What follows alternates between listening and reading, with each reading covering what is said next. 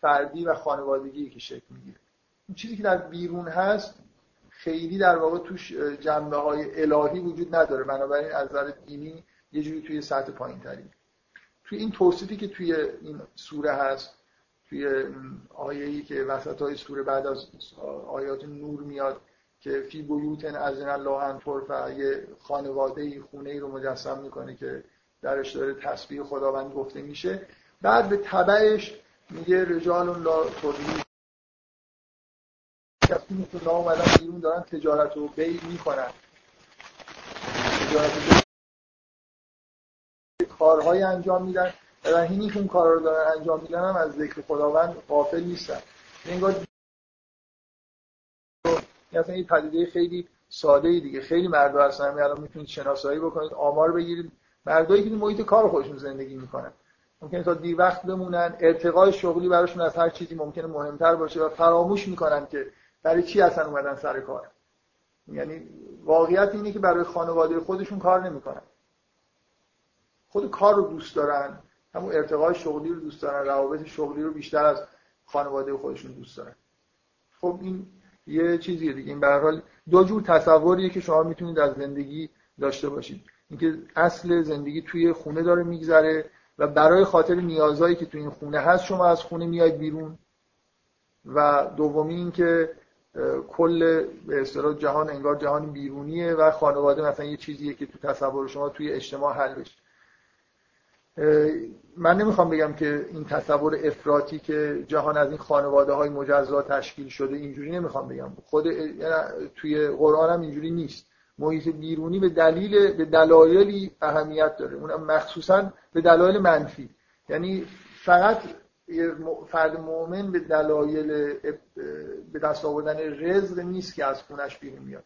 در شرایط طبیعی اینجوریه. ولی چون محیط اجتماعی در واقع عاملیه که مانع مانع هایی توش وجود داره در راه خدا بنابراین مثلا یه مؤمن برای جهاد هم از خونه خودش بیرون میاد. اینجوری نیست که اوضاع سیاسی اجتماعی مهم نباشه. مهمه چون به هر حال تاثیر می‌ذاره روی همون زندگی فردی ما. بنابراین چون در واقع یه نقش بازدارنده هم انسان ها باید توی جهان بیرون داشته باشن. اینکه یه سری انحرافایی که به وجود میاد و می‌تونه در واقع مؤثر باشه توی خونه اینا رو در واقع جلوشو بگیره. به هر تاکید من اینه که توی قوانین شرع اگه نگاه بکنید می‌بینید که موانعی وجود داره در اینکه قوانینی از بیرون بخوان خیلی تو خانواده دخالت بکنن.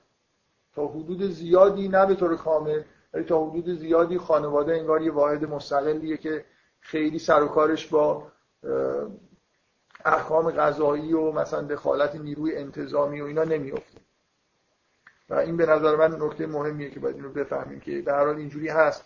من تاکیدم روی اینه که این تسلطی که پیدا شده اینکه همه چیز مثلا قانونمند شده معمولا خیلی بدون توجه به واقعیت مطلب اینا رو جزء پیشرفت های جهان حساب می‌کنن اینکه مثلا ما توی شرایطی قرار گرفتیم که همه چیز قانونمند هیچ خطری مثلا فرض کنید همین این جزء خوبی های دنیاست که الان اگه یه مردی زنی فرزند خودش رو تنبیه بکنه خیلی جالبه که این می‌تونه مثلا بره به پلیس شکایت بکنه پلیس ممکنه بیاد پدر مادرش رو جلب بکنه و الی آخر. من منکر این نیستم که قانونمند شدن خوبه ولی احساسم اینه که افراطی وجود داره دیگه. اینو ببینید که یه بعدی من امروز امیدوارم که آخر جلسه به یه جایی برسم که یه حس خودم رو سعی کنم بیان بکنم که چقدر ممکن این بد باشه. این وجود یه نیروی خارج از خانواده که فشار میاره و مثلا یه چیزهایی رو در خانواده سعی می‌کنه تحمیل بکنه و تعیین بکنه که چجوری باید روال کار مثلا پیش بره. در این حالی که اینا من انتقادم این نیست که اصلا نباید هم چیزی باشه. آره ممکنه فجایعی داخل خانواده های اتفاق میفته به دلیل سنت های غلطی که وجود داره. بنابراین باید از بیرون و مثلا واضحه که توی قرآن هیچ چیزی منفورتر از این نیست که مثلا فرض کنید یه خانواده به خودش این حقو بده که دختر بچه خودش مثلا زنده به گور بکنه. اینجوری نیست که ما وایسیم بگیم خب این مسئله خانوادگی خودشونه بچه خودشون هر کاری دلشون می‌خواد بکنه.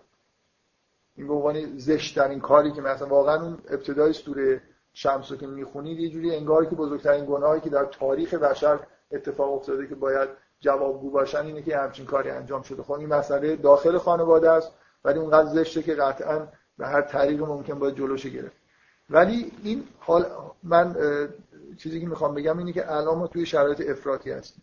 از نفوذ اون سیستم اجتماعی سیاسی اون چیزی که در بیرون خانواده مستقر شده در داخل خانواده. و مردم از نظر ذهنیت به طور افراطی به سمت بیرون کشیده شدن. یعنی خانواده حالت درجه دو پیدا کرده. در حالی که فکر می‌کنم تصور معنوی که توی قرآن هست اینه که از لحاظ معنوی خانواده در یه مرتبه بالاتری.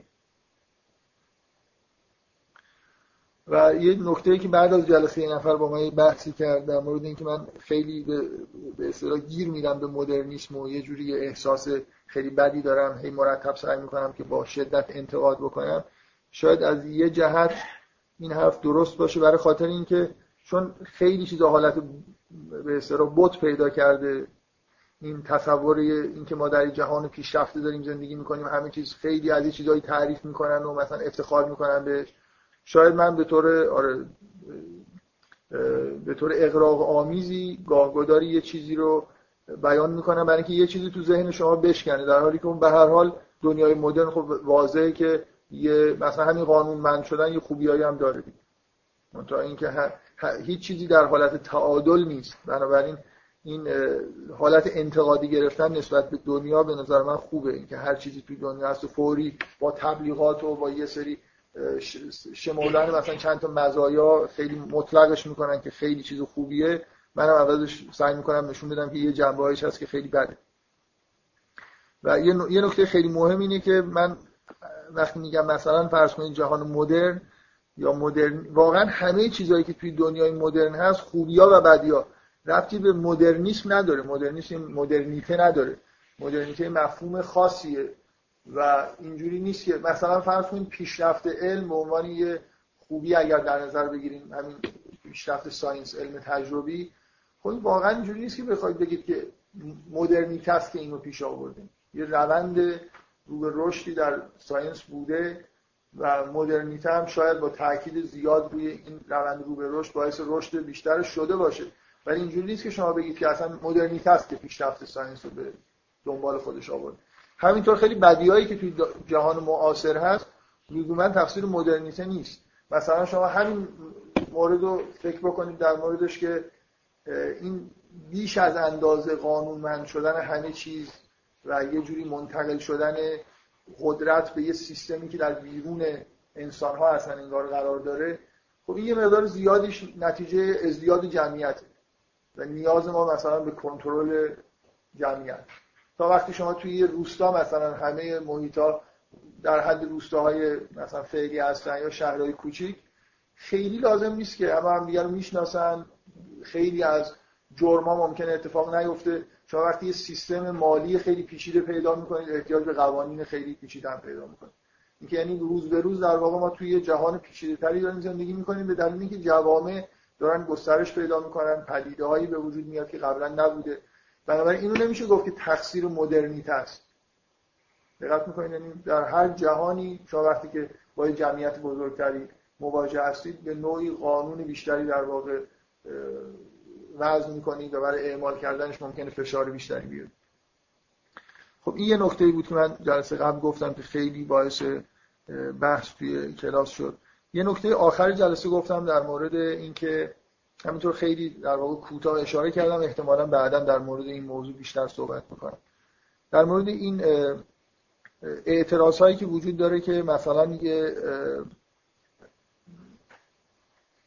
قوانینی مثل شلاق زدن در مقابل مثلا عمل منافی افراد یا بعضی چیزهای دیگه به اصطلاح وحشیانه است و نمی‌دونم مخالف با حقوق بشر و این حرفا. من فقط روی این نکته ای که به تقلید از فوکو به یه نکته ای اشاره کردم اونم اینه که فوکو توی همین کتاب معروف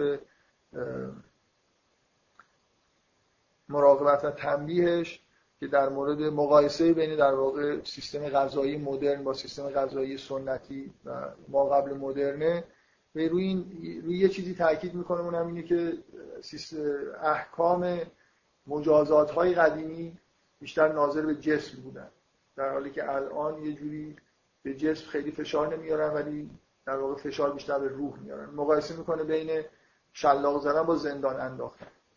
توی زندان بودن یه آدم یه جوری در واقع فشار آوردن به روح این آدمه در حالی که ممکنه ازش توی زندان خیلی هم خوب پذیرایی بکنید. جسمش هیچ مشکلی نداره ولی روابطش رو با عالم خارج قطع کردید. در واقع دچار یه جور عذاب روحی شده مخصوصا زندان انفرادی. آدم ممکن تو زندان انفرادی دیوانه بشن. در حالی که قدیم مجازات ها به جسم اعمال می‌شد و بعضی مجازات تموم شد طرف در واقع آزاد بود مثل اینکه کار تموم شده اینکه اینو مطلق نکنیم که مثلا فرض کنید اون وحشیگریه به دلیل اینکه الان ما توی دنیای زندگی می‌کنیم که اصولا به جسم خیلی احترام می‌ذارن و روح اصولا به دلیل اینکه ملموس نیست جنبه کالایی هم نداره یه جوری چیز دیگه اصلا بهش توجه روح میگم نه منظور که حالا لزوما اعتقادی به موجود مجرده. مسائل روانی. خیلی ما اینجوری نیست که حساب و کتابی داشته باشه که الان این مجازات زندان از نظر روانی. بذارید من این مثال خیلی ساده بزنم براتون که چقدر فرق هست بین آدما؟ از نظر اینکه درونگرا یا برونگرا باشه. واقعا قبول دارید که آدمایی هستن که ممکنه سالها تو زندان انفرادی بهشون بدم نگذاره. من همیشه احساسم اینه که اگه کتاب به اندازه کافی در دسترسم باشه همچین بعدم میسالم بیفته زندان انفرادی بعدم دیگه خب راحت دیگه بگه من دیگه چاره ای نه. مثلا در واقع کسی مزاحمش نمیشه منم راحت. آدم میشینه برای خودش کار خودش. آدمایی هم هستن که یه شب شاید زندان انفرادی بمونن دیوونه میشه بنابراین این مجازات به عنوان مجازات مشترک برای همه آدما اصلا عادلانه نیست که روحیه آدما خیلی با هم دیگه فرق داره. مقدار زجری که از زندانی شدن می‌کشن در حالی که شلاق خوردن اینجوری نیست. برای آدمی نیست که ممکنه یه مقدار تفاوت بین آدما باشه. ولی همه آدما به هر حال نسبت به مجازات جسمانی یه جوری عکس عمل تقریبا مساوی نشون میدن. اینجوری نیست که یکی بگه از شلاق خوردن خوشم میاد. اون یکی بگه مثلا من اگه یه ذره من دو تا شلاق بزنم من میمیرم. واقعیتش اینه که به هر حال یه جوری جسم حالت مشترکی داره. از نظر روانی آدما واگرایی بیشتری نسبت به هم دیگه دارن تا از نظر جسمانی. بگذاریم. من فقط فقط به این نکته اشاره کردم که این ذهنیت مثلا شروع فروغ می‌کنن شعار میدن که نمی‌دونم این ضد حقوق بشره. از این حرفایی که کلا الان خیلی متداوله. اینکه یه چیز مثلا خیلی متعالی به اسم اعلامی حقوق بشر وجود داره. حالا اونجا من نمی‌دونم در مورد این چیزا فکر نمی‌کنم حرفی زده شده باشه در مورد انواع مجازات یا محترم بودن جسم. ولی در این حالی که اعلامی حقوق بشر محترمه برای خاطر اینکه حد اقلایی برای انسان در واقع تعیین می‌کنه ولی واقعیتش اینه که اعلامی خیلی سطح پایینیه. بنابراین این همه جارو جنجالی که سر این اعلامی حقوق بشر هست. من دفعه قبل فکر می‌کنم اشاره کردم اختلافی که بین چین و آمریکا هست سر تفسیر اعلامی حقوق بشر. همیشه اینجوریه که آمریکا داره چین رو به نقض اعلامی حقوق بشر متهم می‌کنه. چین هم آمریکا رو متهم می‌کنه و هر دو تا هم حق دارن. اعلامی حقوق بشر از دو بخش مثلا میشه گفت تشکیل شده. یکی آزادی های فردیه یکی هم این حق مردم برای مثلا مسکن داشتن حق مردم برای اینکه از یه حداقل رفاهی برخوردار باشن. همیشه چینیا به درستی میگن که تو آمریکا اینا رعایت نمیشه. یعنی مردم به هیچ وجه از تامین اجتماعی برخوردار نیستن. مثلا هیچ نوع عدالتی در مورد سرویس پزشکی و بهداشتی اینا بین مردم آمریکا نیست. و آمریکایی هم خب انکار نمی‌کنن که برای تامین اجتماعی خیلی خیلی ضعیفی دارن. و کشورهای کمونیستی همیشه ادعاشون این بوده که ما اینا رو به شدت رعایت می‌کنیم. اولش آمریکایی میگن اونها حقوق فردی انسان و آزادی مثلا بیان رعایت نمی‌کنن که نمی‌کنن. به هر حال این بحث های حقوق بشر دیگه فکر واضحه دیگه که تبدیل به یه چیز ابزار سیاسی شده. هر وقت می‌خوان یه کسی رو تا هیچ کدوم کشورهای دنیا واقعا حقوق بشر اونجور که باید رعایت نمی‌کنن. بعضی از کشورهای سوسیالیست اروپا و بعضیشون واقعا میشه گفت که بندای اعلامیه رو در یه حدی دارن رعایت می‌کنن. حالا بگذاریم وارد این چیزا نشیم. این من از این جار و جنجالای مطبوعاتی جنبه سیاسی اینا دارن معمولا خیلی حالت انزجار بهم دست میده. اینکه یه چیزی به آدم فشار بیاره مثلا مقدس بشه حالا هر چی می‌خواد باشه. حالا مثلا حقوق بشر باشه که دیگه هیچکی حق نداره. اصلا بگی که این اعلامیه هر کسی به اعلامیه حقوق بشر الان انتقاد داشته باشه میگن این آدم ضد بشریه. این حرف شد آخه. یه چیزی یه عده نشستن یه روزی نوشتن. یه چیزای خیلی خیلی میگم و پایینی توش اومده که خوبه به عنوان حد ولی واقعیتش اینه که اصلا چیز خیلی فکر شده و مقدسی نیست. و اطرافش هم از این بحثا آدمای ژورنالیست و اینا می‌کنن دیگه. مثلا فرض کنید حجاب ضد حقوق بشر. چرا؟ ضد آزادی فردی آدم اصلا واقعا معنی نداره. من یه خود فکر بکنیم به اینکه هر جامعه برای خودش یه نرمی برای پوشش در نظر می‌گیره الان آمریکا هم نرم برای پوشش داره من یه بار این بحث رو اینجا خیلی مختصر کردم. هر, جامعه شما نگاه کنید یه حداقل پوشش در نظر می‌گیره. خب مثلا توی این جامعه بیشتر از اون جامعه حداقل پوششی که تعریف شده بیشتر. این چه ربطی به موضوع آزادی حقوق بشر داره؟ در واقع ریشش اینه که اونا اون نرم خودشون رو کاملا چیز درست و خوبی می‌دونن و بقیه نرم. کمتر باشه یا بیشتر باشه آزادی چیز خوبی نمی‌دونن. یعنی اگه الان مثلا توی یه کشوری آزادی اعلام بکنن که آدما می‌تونن هیچ لباسی هم نپوشن چندان از نظر آمریکایی‌ها مثلا خوب نیست ایراد داره. ولی محدودیت یه خود بیشتر باشه کمتر باشه همه چیز. این موضوعی که اونا در واقع اینجور آدمای دوگمی هستن که همون چیزی که تو جامعه خودشون هست و کاملا میپسندن. و موضوع اینه که این نرم توی خودمون جوامع هم در طی همین یه قرن اخیر کلی تغییر کرده. یعنی الان مثلا طرز پوشش توی آمریکا با 100 سال قبل زمین تا آسمون فرق. ولی همیشه همون چیزی که اونجا هست نرم درسته. یعنی 100 سال پیش هم اونا برخوردشون همین بود که همینجوری که ما لباس میپوشیم کافی و لازم و کافیه. الان هم لازم و کافی همین چیزی که الان رعایت می‌کنن. فردا اگه به چیز دیگه هم برسن. بنابراین هیچ ربطی این موضوع به حقوق بشر لاقل نداره. به یه چیز دیگه چیزای دیگه ای ربط داره. ولی ربطی به ولی همه این چیزا رو یه جوری ربط میدن به حقوق بشر.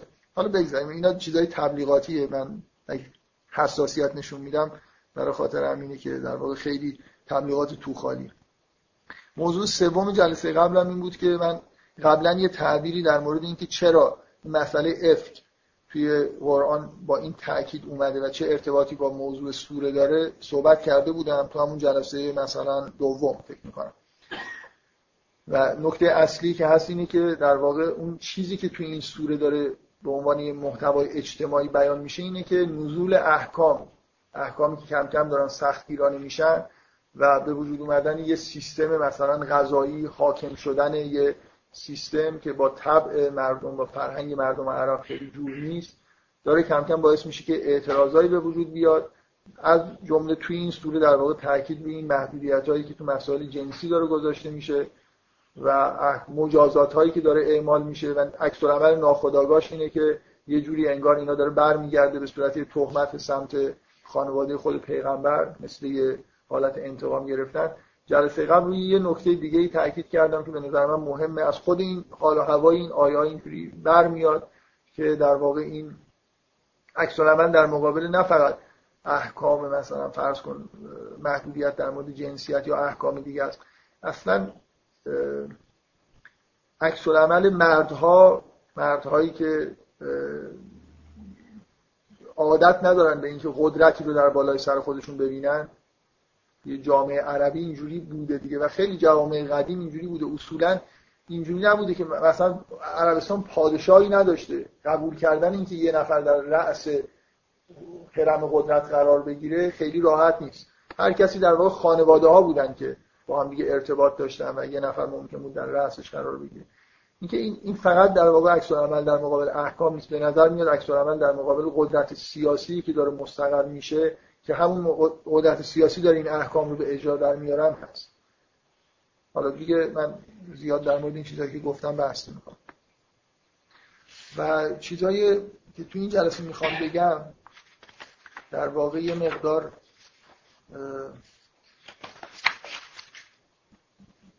اینجوریه که نمی‌خوام ادامه بدم مثلا در مورد آیه های خاصی بحث بکنم.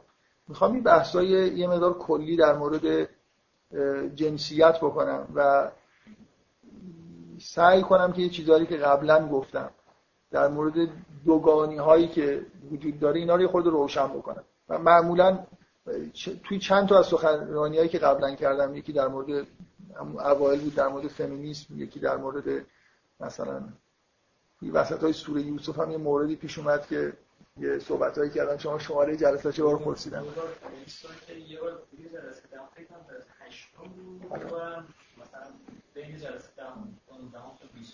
آره. توی سوره یوسف یادمه که یه بار در باز در مورد این دوگانگی بیشتر با تاکید روی تکوین و تشریع صحبت کردم که مثلا اینکه مسیح در مقابل قرآن قرار می‌گیره مریم در مقابل پیامبر. حالا آره مثلا شمارش میگن 38 بود. دقیقا یادم نیست که به چه مناسبتی پیش اومد. ولی همیشه در واقع یه دوگانی دوگانگی رو گفتم. شاید احساس آدما وقتی میشنون این باشه که آره درسته. مثلا زنها بیشتر عاطفی هن. اگه مثلا فرض کنید از نظر آماری مردم رو به دو تیپ مثلا روانشناسی با گرایش به تفکر و عاطفه تقسیم بکنیم زنها احتمالا بیشتر گرایش به عاطفه دارن. به طور آماری مردم به تفکر.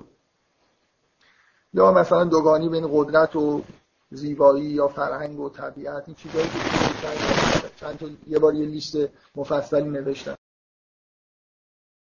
توی قطب زیبایی توجه بیشتری به زیبایی داره مرد بیشتر به توانایی توجه داره.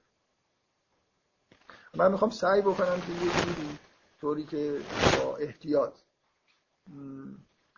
یه جوری توضیح بکنم که اینا از منشأش چرا تفاوت جنسی باعث میشه که یه تفاوتای سطح بالایی مثل اینکه یه جوری در واقع به معنای اگر یه ویژگی های روانی رو میگید که تفاوت وجود داره بین مثلا مرد و زن اینا به چه چیز جسمانی قابل ریدیوس هستن؟ و اگر تفاوتی وجود داره بین مرد و زن از نظر توانایی روانی یا گرایش های روانی این حتما یه جوری به جنسیتشون مربوط میشه دیگه. بنابراین یه جوری به قابل خواهش به مسائل جنسی باشه. من با تاکید کمتر روی و خیلی مختصر سعی می‌کنم نه خیلی عمیق یه مقدار اینو روشن بکنم که این از کجا میاد.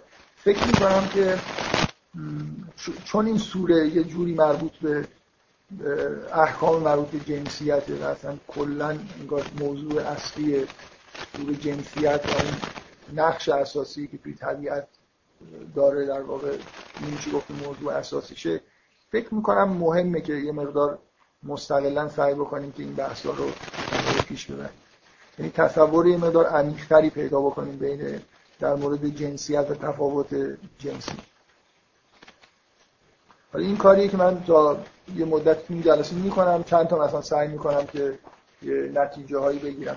به نوعی به بحثایی که قبلا کردم رفت پیدا می‌کنه و فکر می‌کنم از این به بعد از این حرفایی که الان می‌زنم آزادانه استفاده بکنم. می‌تونه من از اولی که شروع کردم در سوره بحث کردم تصمیم مثلا خیلی قطعی نداشتم که مثلا این موضوع تا چقدر ادامه بدم. چقدر روی این مسائل تاکید بکنم. ولی احساسم این بود که تا یعنی جزء برنامه بود که تا یه حدودی بگم. حالا الانم نمی‌دونم. یه به طور آزمایشی یه چیزایی میگم. اگه احساس کردم مفیده و خوب توی کلاس به اصطلاحی جا افتاده و میشه بیشتر پیشش برد شاید تو جلسات بعدی خود بیشتر هم صحبت کنم باز اینو تاکید می‌کنم به عنوان این چیز همیشگی که میگم. کلا این موضوعات خیلی چیزن دیگه. خط قرمز دارن و طبعا که راحت صحبت کرد. به اضافه این که اصلا جنسیت در این همین حالت تابویی که داره خیلی چیزی مطالعه شده ای نیست. یعنی الان واقعا توی همین سالهای اخیره که تا حدودی مثلا یه مطالعاتی در مورد تفاوت‌های جنسی شده. به اضافه نکته خیلی خیلی اساسی که جو آکادمیک جو آکادمیک که همیشه تحت تاثیر مسائل خارج از مسائل آکادمیک هست. دلیل همین استقرار نظام کاپیتالیستی تف... جو آکادمیک اینجوریه که تفاوت‌های مرد و زن رو نه تنها روش تاکید نمی‌کنن بلکه مد روز اینه که انکار می‌کنن. در واقع یه جوری سعی می‌کنن که نشون بدن که همه تفاوت های بین مرد و زن در واقع شاخص فرق این وحشتناکه ولی خب برحالی واقعیتیه که الان وجود داره. بنابراین صحبت کردن در مورد تفاوت های جنسی خیلی مد روز هم ممکن نباشه معمولا تیپ آدمای فمینیست هایی که های مبتنی بر تفاوت یه جوری در اقلیت و از طرف فمینیست های مبتنی بر تشابه معمولا اینا به ارتجاع کلمه از اون کلمه هایی که هر کس به کار ببره من فوری در مقابل موضع چیزای تبلیغاتی ژورنالیستی مثلا یه چیزی بگید ارتجاع. ارتجاع یعنی چی؟ مثلا یه چیزی اگه فکری در قدیم وجود داشته یه نفر الانم بیاد دوباره بیان همه فکر مارکسیستای روزی این اشتباه رو می‌کردن. با مذهب که در افتاده بودن شعارشون این بود که مذهب کهنه است. نو بر کهنه پیروز میشه. حالا خودشون کهنه شدن دیگه الان 150 ساله. حالا الان مثلا فرض کنید چیزای نو. لیبرال دموکراسی هم دیگه شد مگه چیز مگه؟ مگه این دنیای تفکر مگه اینجوری مثلا زمان سنج بیاریم؟ مثلا هر کسی ده سال تاریخ یه حرفای افلاطون زده هنوز از همه حرفایی که فیلسوفا می‌زنن ممکن جالبتر به نظر برسه. اتفاقا هایدگر آدم جالبیه که کم کم اواخرامش می‌رسید که اصلا در قدیم بود که حقیقت آشکار بود. یعنی مثلا حقیقت بریم مثلا کتاب خیلی قدیمی بخونیم. افلاطون این دوران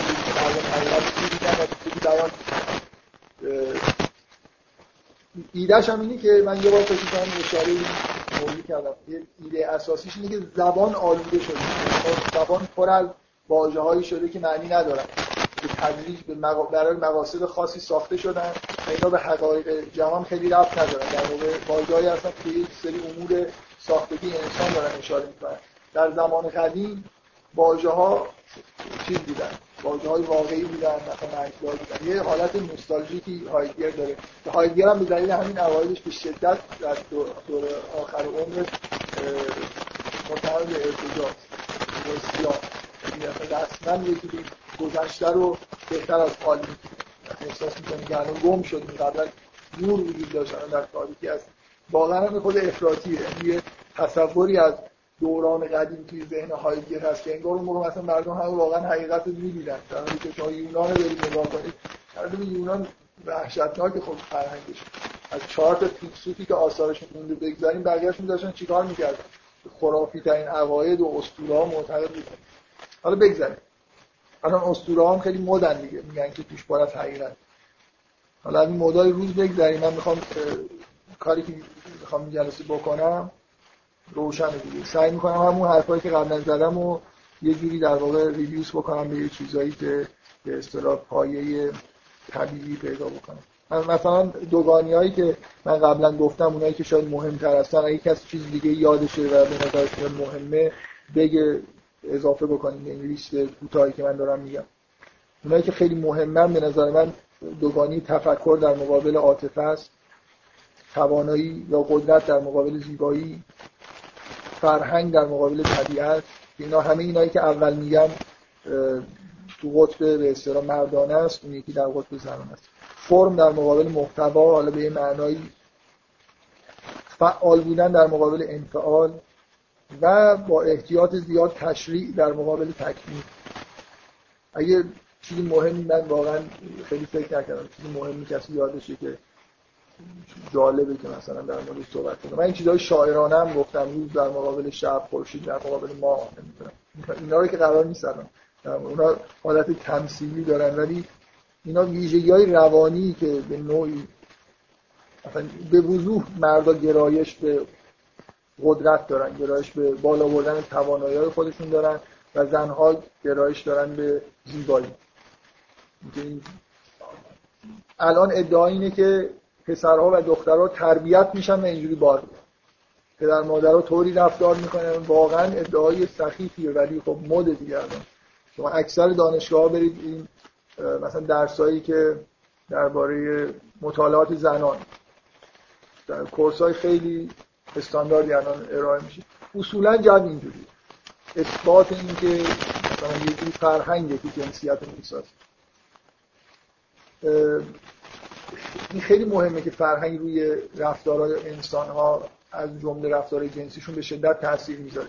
و اینکه یه بیسی وجود داره. یه بیس مستقل از فرهنگ وجود داره که در واقع گرایش هایی در دو جنس وجود داره. بعدا فرهنگ ممکنه اینا رو منحرف بکنه. الان ما خودمون توی یه فرهنگی داریم زندگی می‌کنیم که گرایش های طبیعی جنسی رو منحرف می‌کنیم همین اعتقاد به اینکه دو تا جنس یکی و فرقی با آن ندارن این خودش گرایش منحرف کننده است. دلیلش هم اینه که میل دارن که زنها هم مثل مردها رفتار بکنن. یعنی هم نتیجه گرایشات کاپیتالیستیه و هم مرد سالار خلاصه این دوتا کدومش بدتر از اون یکیه؟ کدومی که اول به وجود اومده اون یکی رو این دوتا به شدت هم چی میگن؟ دست در دست هم دارن هم تربیت می‌کنن. کدومی که قدیمی تره و خطرناک تره باید در موردش بحث می‌کنم. بذارید من سعی کنم که از ساده ترین چیزات شروع بکنم که توی توی سنت روانکاوی خیلی رسمه که وقتی در مورد تفاوت تفاوت جنسی می‌خوان صحبت بکنن از آناتومی بحث فروید این گرایش داشت لکان هم به شدت زیادی این گرایش داشت و خیلی عجیبه ولی از یه جهات منطقیه. برای خاطر اینکه شما توی یک گرایش علمی به دلیل اینکه یه پیشفرض ماتریالیستی وجود داره در واقع معتقدن که هر چیزی سطح روانی رو باید بشه ریدیوس کرد به یه بیس مادی. بنابراین باید به جسم reduction انجام بده. نتیجهش اینه که شما باید بگید که تفاوت های آناتومی در واقع به نوعی منشأی هستن. هرچند واقعا من حتی اگه بخوام خیلی خیلی ماتریالیستی هم نگاه بکنیم من نباید اینقدر روی آناتومی تاکید بکنم. من می‌خوام در واقع به جای اینکه روی فیزیولوژی تاکید بکنم روی آناتومی تاکید فیزیولوژی در واقع یه چیزی خرده یه مرتبه بالاتر از آناتومی مثل اینه که کار واقع بهش نگاه بکنم. کارکرد مادیش یعنی هم فعل انفعالات حتما شیمیایی که انجام میشه. فیزیکی و شیمیایی. دیدگاه غیر ماتریالیستی شما وقتی می‌خواید دنبال تفاوت های جنسی مثلا بگردید ببینید چرا این, این چیزها مثلا وجود داره برعکس نگاه می‌کنید. برعکس باید نگاه کنید. مثلا در یک دیدگاه دینی و عرفانی شما می‌خواید بگید که چرا جنسیت وجود داره باید برید ببینید در اسماء الهی مثلا یه دوگانگی وجود داره بین اسماء جمال و جلال. اونه که نهایتا در جهان تبدیل به تفاوت جنسی میشه. در واقع اون اتفاقهایی که در طبیعت میفته و نهایتا تفاوتهایی تو آناتومی هم ظاهر میشه نتیجه یه چیزی در سطح بالای هرمه اونجاهای در واقع کسرتی باعث میشه که این چیزا این شکلی به وجود بیاد. کاملا برعکسه. حالا من برای اینکه میانجیگری بکنم نه تاکید می‌خوام به آناتومی بکنم نه از خیلی به سطح بالا شروع بکنم. یه تفاوت خیلی واضح در مکانیسم جنسی مرد اینه که نوع در واقع مکانیسم جنسی مرد به اصطلاح از نوع دفع و در زن به صورت تمام کلی ترین چیزی که وجود داره به این دقت بکنید اینه که همه چیزهایی که در انسان اتفاق میفته یه جوری در این نظر function بین جذب و دفع در واقع میشه رو خلاصه کرد. شما سلسله اعصاب رو نگاه کنید که همه function های ما در واقع یه جوری توسط این سلسله اعصاب دارن کنترل میشن دیگه. ها؟ خیلی scientific بخواید نگاه بکنید. یه مجموعه از تأثیرات وجود داره. یعنی یه, یه سری در واقع سیگنال ها وجود دارن که از بیرون به سمت مغز میان. و بعد یه سری سیگنال ها وجود داره که ما در واقع از مغز به سمت بیرون صادر می‌کنیم. یه دوگانگی پس حداقل اینجا دیده میشه. دوگانگی در مسیر رفتن از بیرون به سمت داخل و یه دوگانگی. یکی از این طرف از داخل به سمت این در واقع به نوعی تفاوت بین فعال بودن و انفعال بینید من وقتی که دارم نگاه می‌کنم یه چیزی رو در واقع در بیرون روی من تأثیر می‌ذاره مثلا در حال ادراک هستن تماشا می‌کنن یه چیزی رو گوش میدن سیگنال از بیرون دارن در واقع به سمت داخل میان تحلیل میشن. و وقتی دارم کاری انجام میدن فعالیت می‌کنم سیگنال در جهت عکس دارن. این این مبنای خوبی برای اینکه یه چیز دوگانه رو توی طبیعت شناسایی همه دوگانگی هایی که از نوع دفع کردن و جذب کردن دوگانگی بین سورس و سی دوگانگی. همه جای طبیعت این دوگانگی ها هست. مثلا فرض کنید من نمی‌خوام خیلی وارد بحث فیزیک هر جای فیزیک رو نگاه بکنید در حال این رفت و برگشت ها بین بین امیترها و مثلا ابزرورها چیزایی که یه چیزی رو در واقع ارسال می‌کنن و چیزهای دیگه ای جذب می‌کنن از بارای الکتریکی گرفته هر جایی توی طبیعت در حال شما یه دوگانگی جذب و دفع اینو اینو مبنا قرار بدید برای توضیح دادن دوگانگی جنسی. برای خاطر این به وجود در فیزیولوژی جنسی هم وجود و از توی این دوگانگی ها یه چیز خیلی واضح در میاد که اگر اپروچ مثلا مردانه در واقع اینه که انگار یه چیزی از درون رو به سمت بیرون انتشار میده و اپروچ زنانه حالت انفعالی داره و یه چیزی رو از جهان در واقع به سمت خودش میکشونه. خب این واضحه که اون دوگانگی فعال بودن و منفعل بودن به طور بدیهی در واقع وجود داره ولی بیایید به یه چیزی دیگه دقت بکنید. یه همین دوگانگی رو به نوعی ادامه بدیم فقط به سیستم عصبی نگاه نکنید به یه سیستم خیلی مهمتری هم از نظر حیاتی توی وجود خودمون نگاه کنیم سیستم تنفسی که باز از دو تا حرکت تشکیل میشه. از دم و بازدم که همون ویژگی رو دارن یعنی یه چیزی رو از بیرون به درون خودمون کشیدن و بعد یه چیزی رو از درون به بیرون. حالا اینا لزوما سیگنال های عصبی نیستن ولی چه چیزایی اینجا وجود داره؟ خود این بحثا بحثا ساده ای نیست. من کلا دفعه قبلم گفتم که چیزایی هست که شک دارم مثلا وارد این بحثا بشن نشن. ولی فکر می‌کنم بد نیست در حد مقدماتی بذارید من قبل از اینکه ادامه بدم اینو بگم.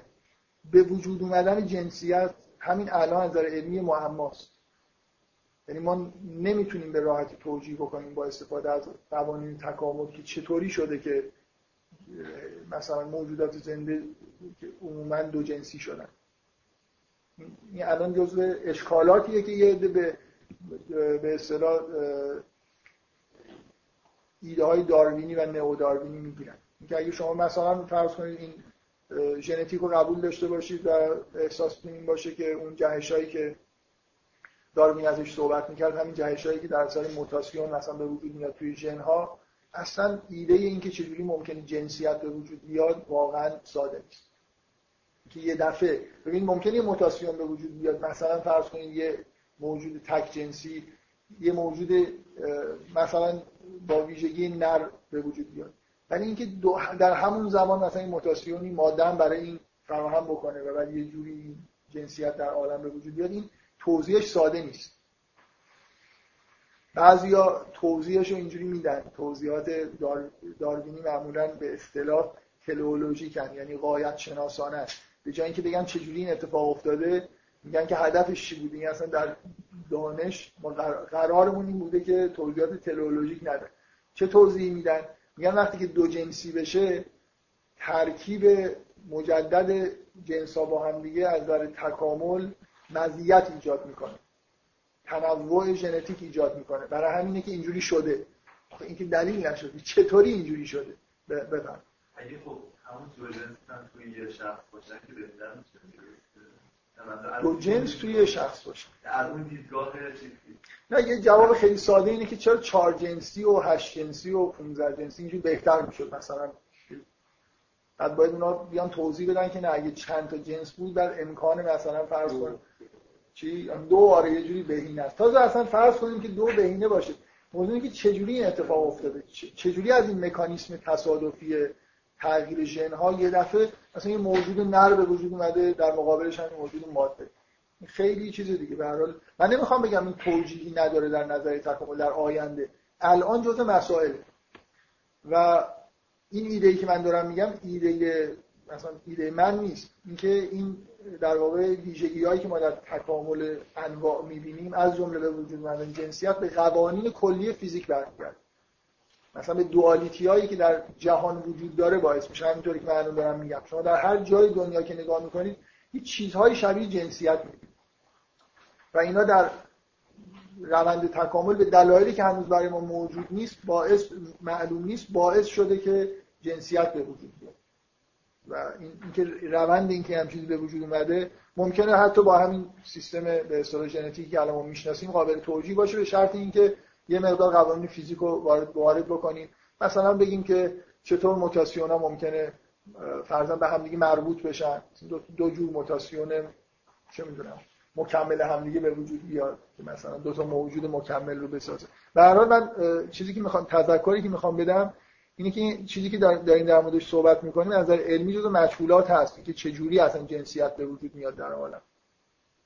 و من به نظر من که خیلی واضحه که این دقیقا به جنس به نوع در واقع به یه چیزهایی که قوانین فیزیکی برمیگرده. یعنی عالم یه جوریه یه جوری خلق شده که نهایتا منجر میشه به وجود اومدن دو تا جنس متفاوت و دو تا جنس نه سه تا چهار تا. که بگیم که فقط برای تنوع ژنتیک و اینا هست بعدا اثبات این که وضعیت دوتایی مثلا بهینه است خودش احتیاج به کار داره. بذارید در مقایسه دیگه ای که کردم که به نظر من خیلی مقایسه مهمیه اینکه ما دو تا حرکت دم و بازدم داریم در مهمترین function حیاتی که انجام میدیم. این, این به یه حسی به یه چیزی برمیگرده. به طور نمی‌خوام بگم به طور خیلی دقیق ولی یه خود دقت بکنید.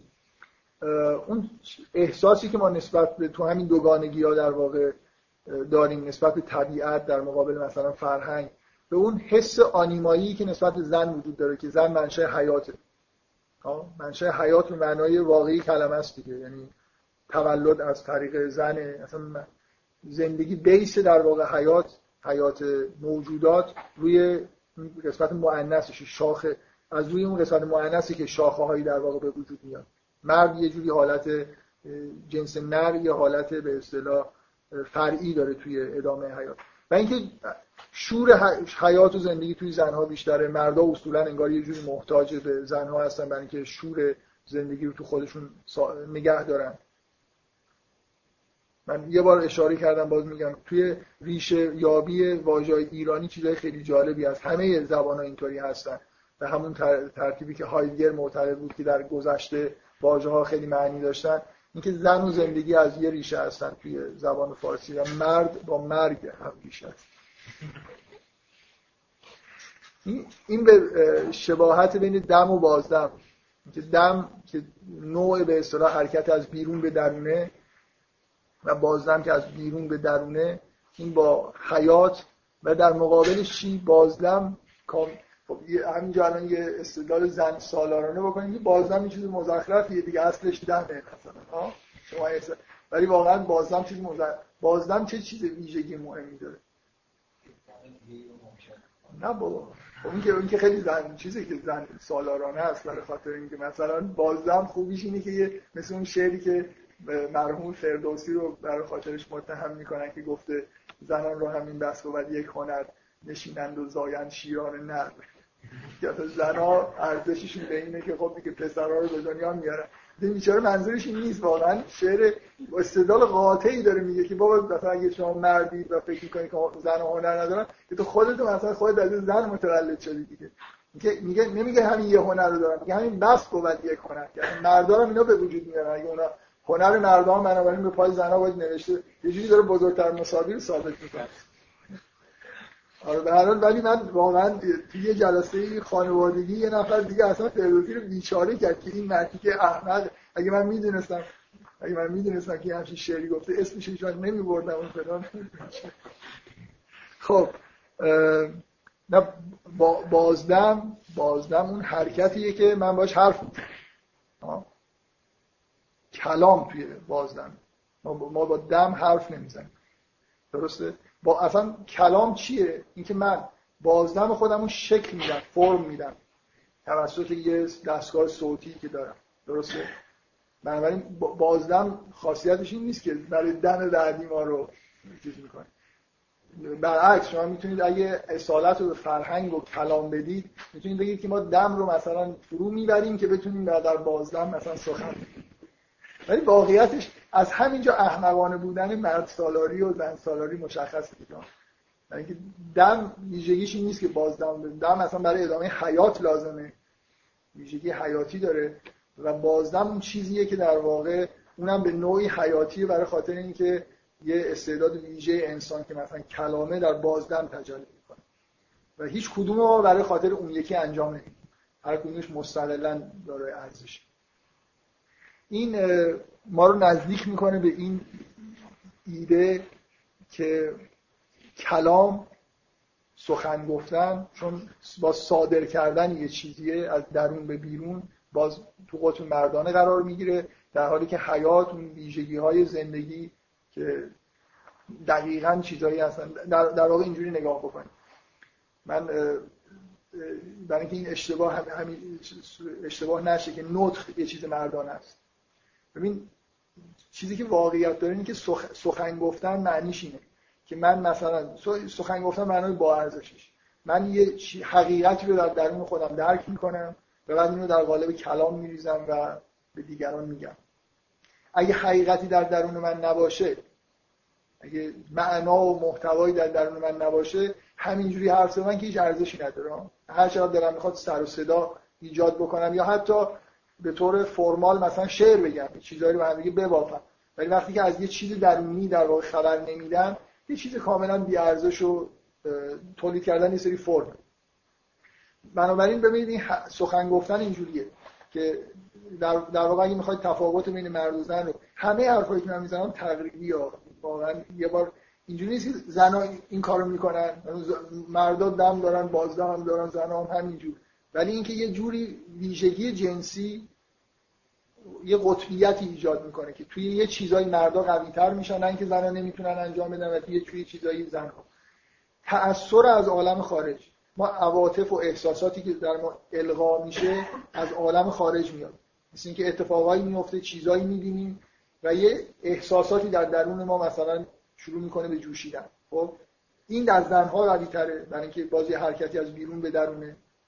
ولی بیان کردن این چیزهایی که در درون به وجود اومده در مردها قوی و هیچ کدوم این دوتا بدونه. یعنی اگر یه مردی کاملا منفک از مثلا عالم زنانه باشه و آنیمای خودش رو سر بریده باشه چیزی اصلا در درونش عاطفه و احساس و اون چیزهای عمیقی که باید در درونش باشه از بین میره. اصلا فاقد شور زندگیه. بنابراین اصلا چی می‌خواد بگه؟ چیزی برای گفتن نداره. ولی اینکه استاد شکل دادن به کلام و فرم و چیزا باشه که الان مردا هم هستن. این شعرهای مدرن هنر آبستره اینجوریه که چیزی واقعا توش نیست ولی از نظر فرم فوق العاده هنر مدرن اصولا این ویژگی رو داره که کاملا به سمت فرم گرایش پیدا کرده. بدون اینکه نگاه بکنم به اینکه این خلاصه همه این چیزای زیبایی که گفت آخرش چی گفت؟ یعنی مثلا چیزی چی تو دلش بود؟ چیزی تو دلشون نیست. بنابراین زنها کلی چیز در درونشون هست. ولی گنگه این چیزهایی که در درون زنها این انعکاسی که عواطف در واقع در درون امواجی که در درون زنها هست اینا به کلام در نمیاد. در, در شرایط عادی. زنی که تو وضعیت غربی در واقع گرفتار شده. مردی که تو وضعیت شرقی هم هست و در واقع به اون حالت وسط نرسیده مشکلش اینه که اصلا چیزی به اون صورت احساسی احساس قوی و جالبی نداره بنابراین همینطوری فقط سرگرم به تولید فرم میشه. ببینید پس من می‌خوام بگم که یه چیزی یه دوگانگی رو در نظر بگیرید به عنوان یه بیس. که همه حرکت هایی که انسان رو ببینید به دوگانگی بین غیب و شهود توجه بکنید. غیب و شهود یا مثلا آفاق و انفس. این هیچ ربطی به دوگانگی مرد و زن نداره درسته؟ غیب مثلا به معنای جهان درون هم من الان جهان درون دارم زنها هم جهان درون دارم جهانی که ما نمی‌بینیم دیگه. من وقتی دارم یه احساسی دارم این احساسی بین الاسانی نیست. من فقط در درون خودم یه احساسی دارم و این احساس اختصاصی احساسی که من نسبت به خودم دارم چیزایی که در درونم حس می‌کنم درک می‌کنم کاملا شخصی هم. مگر اینکه من بخشش رو بیان بکنم. توسط بیان کردنه که یه چیزی از غیب به شهود میاد. یا بیان کردن اینه. حرکت از سمت تأثیراتی که در درون منه چیزایی که در واقع درک می‌کنم به سمت خارج. از اون چیزهایی از شهود هم به داخل غیب میره. یعنی من وقتی تحت تاثیر جهان خارج قرار می‌گیرم تحت تاثیر هر چیزی در بیرون قرار می‌گیرم تأثیرات من مثل چیزهایی که مشهودن و در درون من تبدیل به یه احساسی میشن که دیگه مشهود نیست. تو این پس غیب و شهود اینجوری نیست که زنانه و مردانه باشه. ولی حرکت از سمت شهود به غیب زنانه است حرکت از سمت غیب به شهود مردانه است. مثل در واقع شهود مثل بیرونه غیب مثل درونه. همه حرکت های از بیرون به درون زنها توش قوی ترن تأثیرات قوی تری نسبت به جهان دارن. زنها مدام در واقع دچار حالاتی میشن که براشون تسلط پیدا می‌کنه در حالی که مردا کمتر اینجوری هستن. و این جالب نیست. و به آقایون میگم که این جالب نیست که ما تحت حالاتی نداریم که بر ما مسلط بشه. همیشه ما خودمون مسلط مثلا به همه چیز هستیم. چون عرفا فرقشون با مردم عادی اینه که حالات مرتب براشون مسلط میشه. به اصطلاح عرفا عرفا آدمایی هستن که یه جوری به حالت خوبی رسیدن دیگه از این حالت از این, از این چیزا گذشتن. رشد کردن به اضافه اینکه به حالت تعادلی رسیدن. همش عرفا دارن حرف از واردات قلبی می‌زنن چیزایی از بیرون به درونشون وارد میشه.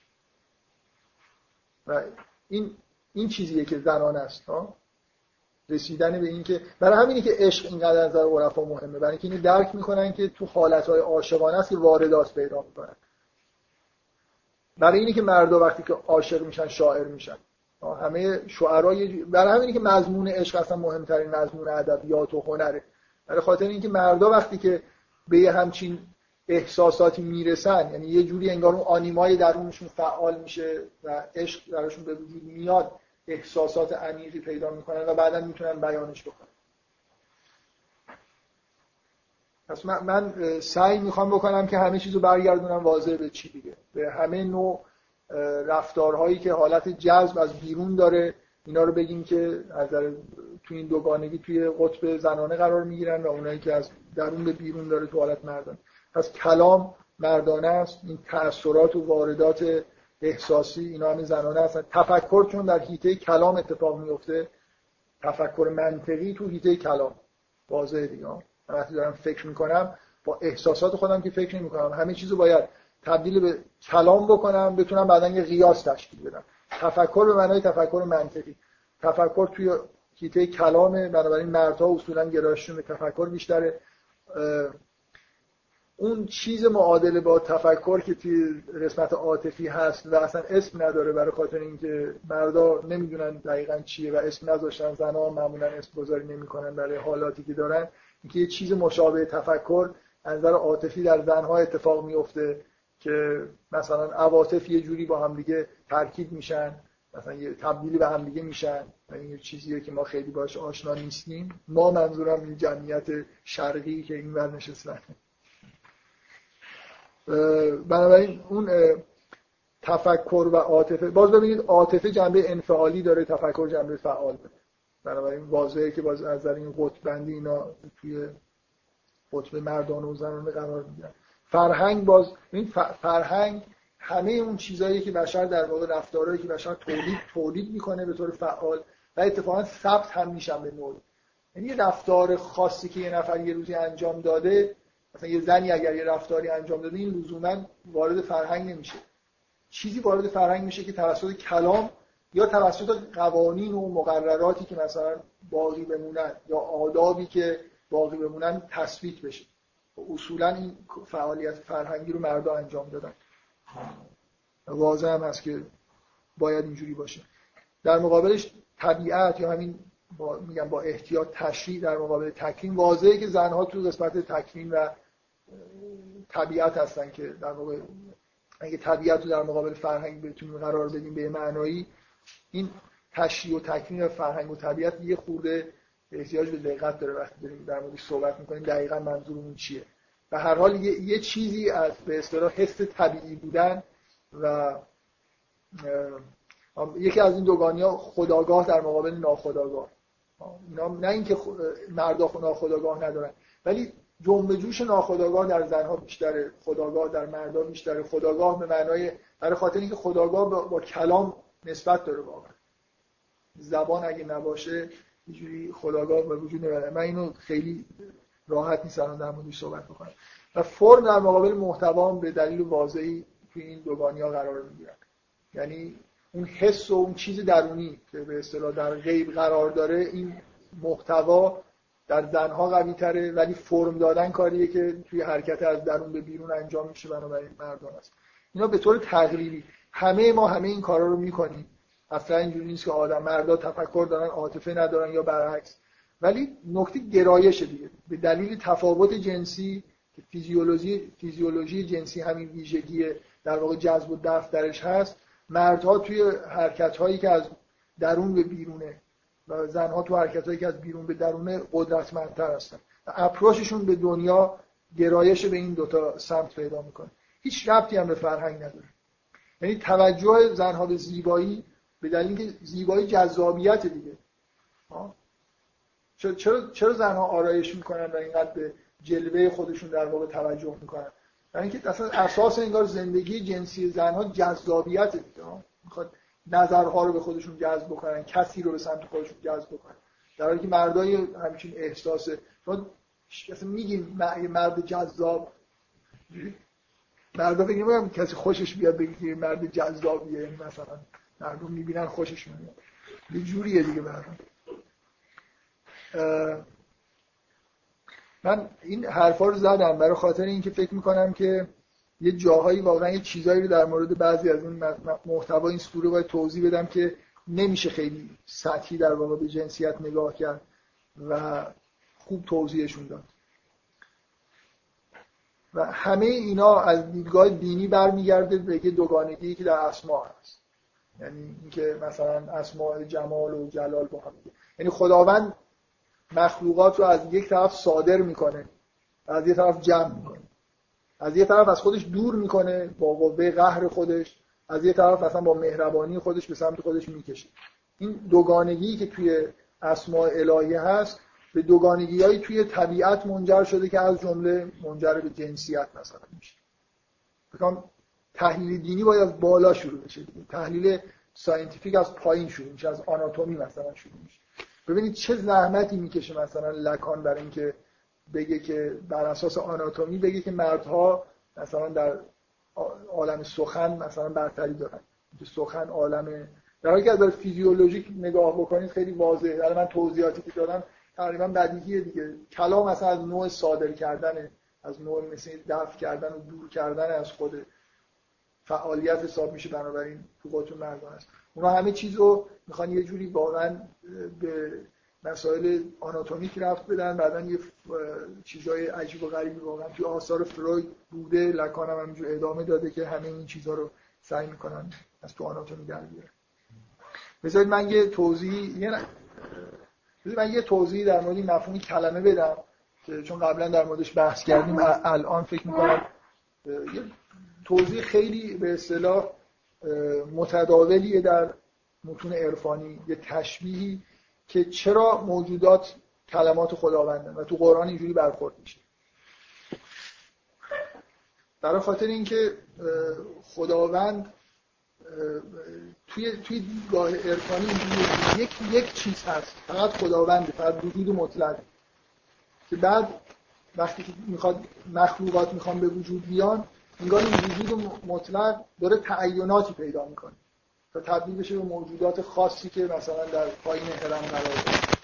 بنابراین این شبیه کلامه شبیه حرف زدن مثل اینکه من یک چیز یک چیز وجود داره. همین دم و بازدم حواس نفسه. من هر بار می‌تونم اینو با تعیناتی که از در حنجره خودم اینو انگار شکل میدم و تبدیل می‌کنم به یک کلمه. درسته؟ یه چیزی در درون من وجود داره من می‌خوام اینو بیان بکنم. توسط کلام. مثل اینکه همون چیزی رو که همیشه همون حواس که از توی ریه های من بیرون میاد ولی من یه دستگاهی دارم که می‌تونه این حواس شکل بده. یک کلمه ای رو ایجاد بکنم که این کلمه به یه چیزی در غیب داره اشاره می‌کنه.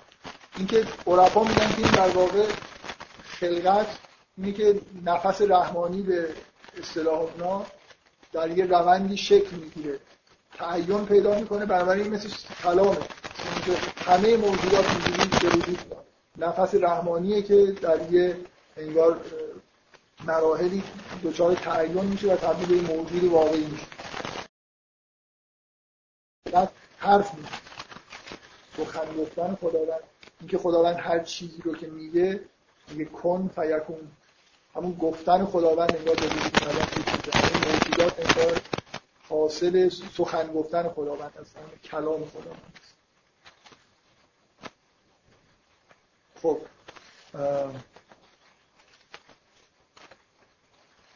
این من قبلا تو اون جلسه ای که جلسه 38 م توضیح دادم که توضیح دادم که شاید اصلا موضوع همین بود که می‌خواستم اینو توضیح بدم که چرا جهان تشریع جهان مردان است. جهان تکوین به وجود آوردن انسان ها در مانند زنان زنها هستن که انسان جدید خلق می‌کنن. عالم تشریع عالم اعتبارها عالم سخن یه جوری دست مرداست. انگار پادشاه این قسمت مردها پیامبران همه مرد هستن. برای اینکه در اون قطب تشریع قرار گرفتن. در حالی که در اون سمت مقابل پیامبران یه شخصیتی مثل مریم هست. اگه پیامبر ما قرآن رو در واقع به عنوان کلام خداوند تولید می‌کنه. مریم هم اونور در عالم تکوین حضرت عیسی رو به عنوان کلام خدا کلام تکوینی خدا تولید می‌کنه. دقیقا این تقابل بین در واقع این تشریع و تکوینه که البته این من باز تاکید می‌کنم که خیلی احتیاج به دقت داره که وقتی از تشریع و تکوین حرف می‌زنیم یعنی فکر می‌کنم فهمیدنش خیلی راحت نیست تقابل. خب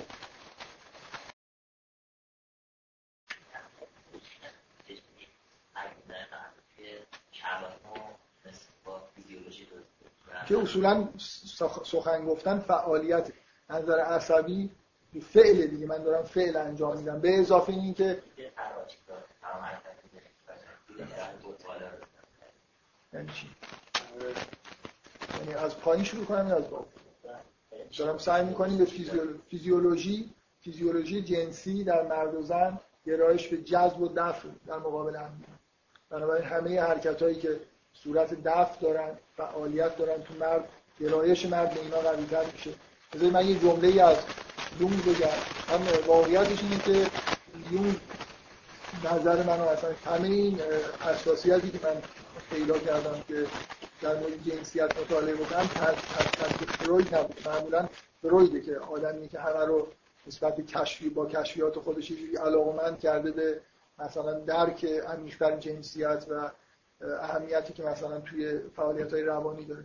ولی من شخصا از طریق یه سری حرفای خیلی جمله های اثار یون خیلی علاقمند شدم و بعدم یه سری چیزا خوندم و یا مثلا نشستم فکر کردم. یه جمله خیلی قشنگی یون داره.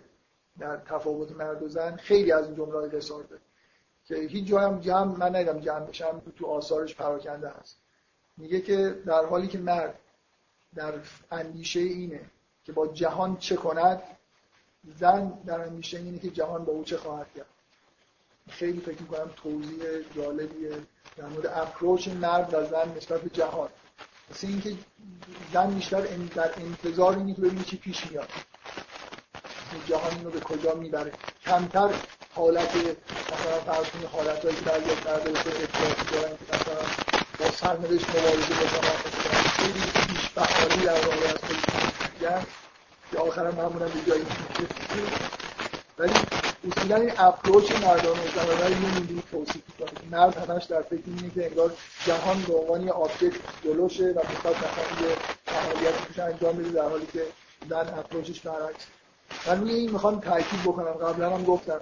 شما مثلا به به مفاهیم دینی که نگاه کنید من یه بار خیلی وقت قبل در جلسه دی شمارش دیدم چند دیده اینجایی که بحث در مورد این آیه قرآن بود که میگه که ولیس الذکر کالانثی من سعی کردم این متن استدلال بکنم که به وجود لیس ذکر و کلام به عبارتی به نفع زنان نمی‌دونم بعد گفتم که دلایل وجود داره که چرا از نظر معنوی زنها انگار یه جوری دارای برتریایی هستن یه دلیل خیلی واضحش اینه دیگه. اون حالتی که ما به عنوان حالت اصلی باید بهش برسیم حالت تسلیم شدن در مقابل خداست. اسم دین ما اصلا اسلام و این با طبیعت زنانه سازگارتر با مرد مرد بیش فعال به راحتی نمی‌تونه تسلیم خداوند بشه به یه معنایی این حس مبارزه طلبی و یه چیزایی که در مردها هست که نتیجه اینا رو میشه تو ریدیوز کرد مثلا به کشفیات هورمونی که الان وجود داره که مثلا این حالت ها در مردا در اثر هورمون جنسی به وجود میاد. اینا یه جوری در مقابل در واقع در ضد تسلیم شدن و خضوع و در خضوع کردن در مقابل قدرت ظاهره در حالی که زنها این با خصلتشون سازگاره. از اون ور زنها ایرادشون اینه که در مقابل نه خداوند در مقابل هر چیزی در مقابل شیطان هم ممکن به راحتی تسلیم بشن. ایراد ایراد چیز دیگه است. در ما قرار تسلیم بشیم و فقط در مقابل خداوند تسلیم بشیم. مردم اصلا تسلیم نمی‌خوام بشن. زنها هم اصلا ایده ای ندارن که در مقابل چی تسلیم بشن چی تسلیم نشن. یعنی در مورد زنها مشکل یه چیز دیگه است. بیش تسلیمیه. من یه خود حالا شما یه خود توضیح دارید که چجوری مکانیزم ها بیشتر توضیح من یه خود این دیده قایت شناساسی آسانش جالبتر بشه مثلا یه خود بیشتر می‌خوام راجع به این بدونم چرا اصلا لازم بوده که جنسیت خب این خیلی سوال عرفانیه در مورد من می‌دونم منظورم چیه. خیلی چیه دیگه خیلی سوال عمیقیه در مورد اینکه اصلا چرا تو در واقع به یه معنایی داری سوال می‌کنی که در اسماء الهی چرا دوگانگی وجود داره؟ چرا اسماء جمال و جلال وجود داره؟ مثلا فکر می‌کنم یه جواب استاندارد عرفانیش اینه که یه قوس نزولی وجود داره یه قوس مثلا صعودی وجود داره. یعنی اول یه خلقت یه صدوری وجود داره برای مخلوقات و بعد یه بازگشتی وجود داره بنابراین دو نوع انگار دو تا حرکت خداوند داره انجام بنابراین مثل که دو جور اسم به وجود میاد همونطوری که در, در, در مورد انسان هم می‌بینیم یه جور مثلا من جواب استاندارد دارم ولی معمولا خیلی جواب استاندارد چیز نیست. یعنی که به طور فرمال ممکنه قانع بشید نه اصلا موضوعی که ما واقعا چقدر اون دیدگاه عمیقی نسبت اسما و نسبت خداوند داشته باشیم. به اضافه اینکه اصولا به اضافه اینکه در مورد آفرینش که داریم صحبت می‌کنیم مثلا خداوند چرا جهان رو آفریده؟ یه خود سوالا این جوابا معمولا این فکرام مبتذلن. یعنی من بفهمم که خداوند چرا یه کاری رو انجام یه جوریه. مثل فهمیدن یه چیزی در ذات خداوندی که ما به نوعی اعتقاد داریم که نمیشه. من این شاید ولی من میگم که چی؟ وقتی ما می‌تونیم فکر کنیم اینکه این امکان برای وجود داره. به این سوال فکر کنیم چرا خدا این کار رو می‌کنه مثلا من احساس ما یعنی همین نشون میده سوال رو خب بنابراین من من با این ایراد موافق نیستم پوچ نه پوچ نه. میگم که یه جوری چیز دیگه در واقع نمی‌دونم چه جوری بگم. اینجوری نیست که من بگم که اصلا این سوالو نکنید و جوابی نداره می‌خوام بگم که جواب عمیقی نمیشه جواب نهایی نمیشه بهش داد. هر چقدر که تو به خداوند نزدیکتر باشی و خداوند بیشتر شناخته باشی ممکنه یه جوری درک عمیق‌تری نسبت با حرف من نمی‌تونم مثلا بگم که یعنی چی. چرا عالم خلق شده برای اینکه خداوند می‌خواست تجلی بکنه. یه همه عرفای حدیث قدسی هست کنتو کنزن مخفی هست من یه گنج پنهانی بودم می‌خواستم که شناخته بشم بنابراین خلقت و آفرینش رو انجام بده خب حالا هر کسی یه چیزی در یه حدی می‌فهمه شاید یه درکی داشته باشه ولی واقعا من فکر کنم بعضیا خیلی عمیق می‌فهمن. یعنی من چیزم اینه مشکلم اینه. نمیشه یه چیزی گفت و تو الان بفهمی واقعا مثلا خیلی قانع بشی. ایراد از ممکن اون حرف کاملا حرف درستی باشه. درک ما عمیق نیست. چقدر مثلا با اسماء الهی آشنایی داری مثلا خوب گرفتی می‌فهمی که مثلا یه جواب اینجوری برات خیلی روشن با این که شما کل اسماء مثلا جلاله الهی رو در نظر بگیری بگید که یه جوری این قوس نزول دقیقا تصویر می‌کنه با تک تک مثلا اسما و برعکس خب حالا دقیقا مثلا یعنی چی؟ ما چقدر میگم این اسما رو می‌شناسیم که بخوایم مثلا این حرفا رو بزنیم؟ یه خود چیز دیگه خود این سوال به نظر من یعنی شما جوابای خیلی استان جواب درست درست کاملش هم حتی اگه وجود داشته باشه چقدر ما می‌فهمیم؟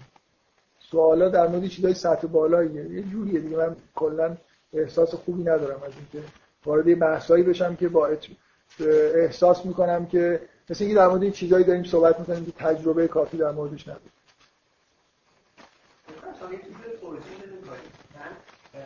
توی چیزی عامل اصلیه ولی مردم تاثیر داره. اگه مرد که تو خود دم و بازن اونم بازن اگه نبود بازن دم چیزی شدی حیات باقی نمیمونه. اینطور که که حیات ولی یه حرفی نقش داره. مثلا چرا اینجوریه دیدیم که یه بارم کرد. و اون اتفاقا نشانه همینه که مثل اینکه زن که تنهایی به شایستگی می‌تونه برسه که مستقل از مرد هم تولید مثل بکنه. نتیجهش هم خیلی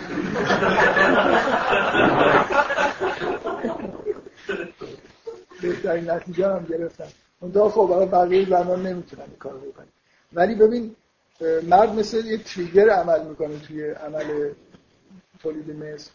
مشابه همون نقشی که الان من برای اینکه نشون بدم که اصولا مثل همه آدم های دوره زمان ما یه جوری در ته ذهن یه گرایش های مرد سالارانه داریم برای اینکه ما توی همچین فرهنگی ارزش گذاری های بزرگ شدیم هیچ وقت هیچ کتاب شعری دیدی که اسم زنی هم که شاعر از روی عشقمون مثلا این شعرها رو گفته به عنوان مؤلف بیارن. نه. شعر رو لورد بایرون گفته دیگه. حالا اون مثلا زنی که دیده اون که چیزی زنی دیده لورد بایرون اونو کشف کرده شعر شعر لورد بایرون. همونقدر که اون زن توی به وجود اومدن این شعر به عنوان عامل به اصطلاح مثل تریگر عمل کرده مردم آره توی تولید مثل عمل می‌کنه.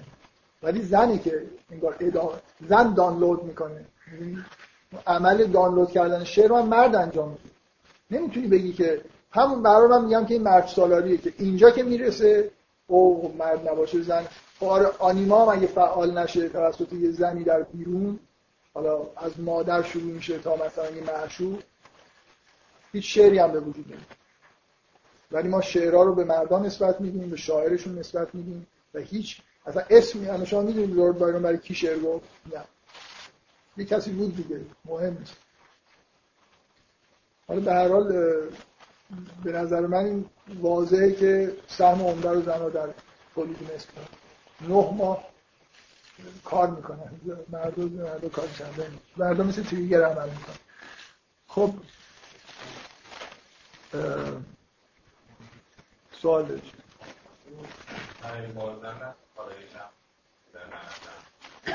باشه بگیم چیه؟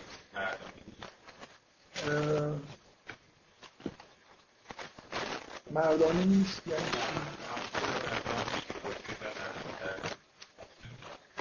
چرا؟ پالایش از این جهت مردانه است که توی اون شما توی دانش تهران هم می‌دید دیگه. توی اون دوتا مرحله دهانی و به اصطلاح مغربی به وضوح تثبیت دهانی توی زنها بیشتره. خوردن function جذب کردن و دفع کردن function مردانه تری و تثبیت در مردانه اینجا جاییه که زن زن سالاری می‌تونه خیلی حرف داشته باشه. در این دوتا حالت جذبیت مربوط به خوردن و دفع کردن. دفع کردنش نداره. و بنابراین پالایش به این معنی یعنی که چیزی رو از درون اخراج کردن هم باز نوعی شبیه عمل دفع ولی حالا لازم نبود من به شدت تاکید می‌کنم که همه ویژگی ها در همه آدم ها هست. جنسیت رو تبدیل به یک چیز نکنیم که اینا اینجوری هن اونا اونجوری هن. همه همه انسان ها همه این ویژگی ها یه جور گرایش های کلی وجود داره. مثل اینکه مردا رو ول کنی خود متمایل مثل همین گرایش به زیبایی و اینجوری نیست که مردا زیبایی توجه نداشته باشه. و اینجوری نیست که زنها به توانایی خودشون توجه نداشته باشن یه گوشه بیفتن برای هیچ کاری نکنن. این هر نوع کمالی برای هر انسانی جذابیت داره. ولی یه جذابیت بیشتری مثلا در کسب توانایی مهارت برای مردها هست. به وجود اینجوریه. و چیز به اصطلاح یه نوع تمایل ذاتی به زیبا بودن آرایش کردن و جلوه کردن در زنها وجود داره که در مردم هست ولی خیلی کم. بفهم زیبا بودنی کن اذیت می‌کنه به خاطر اینکه تو اذیت می‌کنه یعنی واقعا اینجوریه که شاید روشش فرق ولی من فکر می‌کنم در اینکه همه زیبایی رو دوست دارن هیچ فرقی نیست بین حالا اینکه من زیبایی رو در بیرون دنبال چیز زیبا میگردم. یا می‌خوام یا در درون خودم احساس زیبایی می‌کنم و می‌خوام اونو جلوه بدم. این دوتاست که با هم زنها این احساسو دارن. یه چیزی انگار یه انگار به, انگار به معدن زیبایی وصل هستن و می‌خوان یه جوری اینو جلوگر بکنن. در حالی که مردا یه جوری اپروچشون نسبت به زیبایی اینه که دنبال چیزهای زیبا هستن نه دنبال زیبا شدن خودشون یا احساس زیبایی. زن همینطور برعکس. زن به شدت از در جنس مخالف دنبال توانایی و قدرته. اگه دوست دارن که شاهزاده ای با اسب سفیدش مثلا بیاد برای اینکه شاهزاده در حرم قدرت اون بالا قرار گرفته یا اگه الان هم نیست بعدا میشه. شاهزاده است دیگه. دقت یعنی دنبال دنبال موجود قدرتمند اینکه مردا چقدر چی؟ نه ببین یه چیزی هست که شما تو ذهنتون ممکنه اشکال ایجاد بکنه. من یه بار توی دوست جلسه قبل اینو گفتم که همه این اسماء نهایتا به یه وحدت می‌رسن. یعنی هر چی شما از لول های لول های سطح پایین هرم به سمت بالا میرید در پایین جذب کردن و دفع کردن اگر جلوه زیبایی و قدرت باشه مطلقا دو تا چیز متباینه. ضد هم دیگه هستن. ولی همینجور که به تو عالم به اصطلاح معنا میرید به یه جایی می‌رسید که مثلا اعمال و رفتار انسان در عین قدرتمندانه بودن زیبا هم هست. تا اینکه در خداوند خداوند عین زیبایی عین اینه که عرفا میگن که این اسما کسرت واقعی نیست اینا همین یه چیزن. اینجوری نیست که زیبایی یه چیزی باشه واقعا اسماء الهی با هم متباین باشه. در خداوند همه اینا هست بدون اینکه کسرتی ایجاد بشه. خداوند صفات متعدد نداره. یه چیزه. بنابراین این احساسی که شما دارید یه جورایی درسته. یه جاهایی راحت نمیشه گفت این زیباست یا مثلا قدرتمنده. منتها تو لول های بالا. هرچی پایین تر باشید تباینشون واضح این جذب و که از درون به بیرونه و بیرون به درون حالا توی وجود خود آدم نیست جذب یعنی بین ناخداگاه و خداگاه هم اگه نگاه کنید خب. یه سری حرکت از ناخداگاه به خداگاه خب. یه سری حرکت از خداگاه به ناخداگاه اینا مثل اینا مثل یه بخش درونی مثل اون چیزی که از بیرون داره میاد. میاد مثلا فرض کن از خداگاه رد میشه میره تو ناخداگاه اگه بخواد بیاد بیرون از ناخداگاه میاد تو خداگاه میره بیرون. مثل اینکه یه بخشی از اون حلقه در داخل وجود خود ماست. مثلا تو الان هر تحت تاثیر حرفای من قرار می‌گیری. از و یه احساسی در ایجاد میشه. فرضاً حرفایی که من می‌زنم توسط سیستم خداگاه این کلام درک میشه بعد این ادراک تبدیل میشه به احساس. حالا ممکن از روی احساس داری مثلا اون احساس تو یه جوری ترجمه می‌کنی به یه چیزی داری میگی. می‌دونی؟ یعنی یه جوری این بخشی از این جذب و در درون ما داره صورت می‌گیره. طبیعیه دیگه. ما مثلا این سیگنال مثلا یه نوری رو که داریم مشاهده می‌کنیم یه بخشی از مسیرش رو بیرون طی کرده. یه قسمتایی هم درونیه دیگه. میره خلاصه یه جایی برمیگرده. این مثل همون تبادلایی که درسته بین خداگاه و ناخداگاه در درون ما وجود داره. ولی باز از خداگاه به ناخداگاه از بیرون به درون در نظر بگیر ناخداگاه عمیق‌تره. تهش به سلف می‌رسیم به اصطلاح یونگی و بعد از اونجا مثلا دوباره به خودآگاه مثل حرف زدن دیگه بیان احساس. یعنی این ارتباط اینا چجوری میشه با جنسیت یعنی آیا حرکت ناخودآگاه به خودآگاه؟ آفرین آره. آره این این function مردانه است. خود خودآگاه به ناخودآگاه زنانه است. یعنی مثلا خواب دیدن یعنی مثلا یعنی زنها نه. نه نه نه. خواب دیدن اصلا این این حرکت ناخد حرکت ناخداگاه به خداگاه یه جوری یعنی یه جوری شبیه حرف زدن نه. سوال جالبیه ولی بذار زنها بیشتر تحت تاثیر کلام قرار می‌گیرن. اینکه حرکت خداگاه در حالی که مردا راه اگه چیزی در ناخداگاهشون باشه این مسیر رو بهتر طی می‌کنن که بیارنش به خداگاه. ولی رویا رو میگی که حرکت هست. وقتی رویا تفسیر میشه بیان میشه و تفسیر میشه از ناخداگاه میاد تو خداگاه. وگرنه اصلا یه اتفاقیه. یعنی چیزی نیستش پنهان وجود آدم که بعد یه شبی رویا در ناخداگاه میشه. در همین تصویری کمتر شامل چیزهای خداگاهه و از سانسور خداگاه فرار می‌کنه. زیر داره اتفاق میفته حالا بذار یه خود یه خود چیز دیگه زیادی داره تخصصی میشه این سال. مشکل دارم موضوع بحث بیشتر روش بحثه خب. که منم شاید چون مسائل علمیش چند درصد نبوده من اینجوریش که حالا بگذاریم این که اصولا بیایم این روش از بالا تبدیل از بالا به پایینه اینجوری بیایم تفسیر بکنیم نه یه جوری حالا الان این نشستم اون روش از پایین به بالا با همه عیب و ایرادش که داره و با همه تو local optimum هایی که گیری کرده ولی انگار یه خوبیه داریم مثلا از بالا به پایین اینجوری تفسیر کردن. راه رو برای هر نوع تفسیری باز می‌کنه یعنی این نوع تفسیر عرفان یعنی محدودیتی و حالا نه ابطال پذیر چیز خوبیه یا بدی ولی دیگه ابطال پذیر نیستش دیگه. یعنی دیگه هیچ دیگه نداره. چیکارش اصلا حرکت های علمی از پایین به بالا مطلقا به درد این که معانی موجود در جهان رو درک بکنی به درد نمی‌خوره. و هدفشون هم این نیست. هدف تئوری های علمی اینه که در همون در همون لول در واقع کف هرم به تو قدرت پیش بینی بدن. به تو نظم نظم موجود رو براش مدل ریاضی بسازن که تو بتونی بگی که در آینده چه اتفاقی میفته. دانش به تو نمیگه که جنسیت معناش چیه. چرا به وجود اومده؟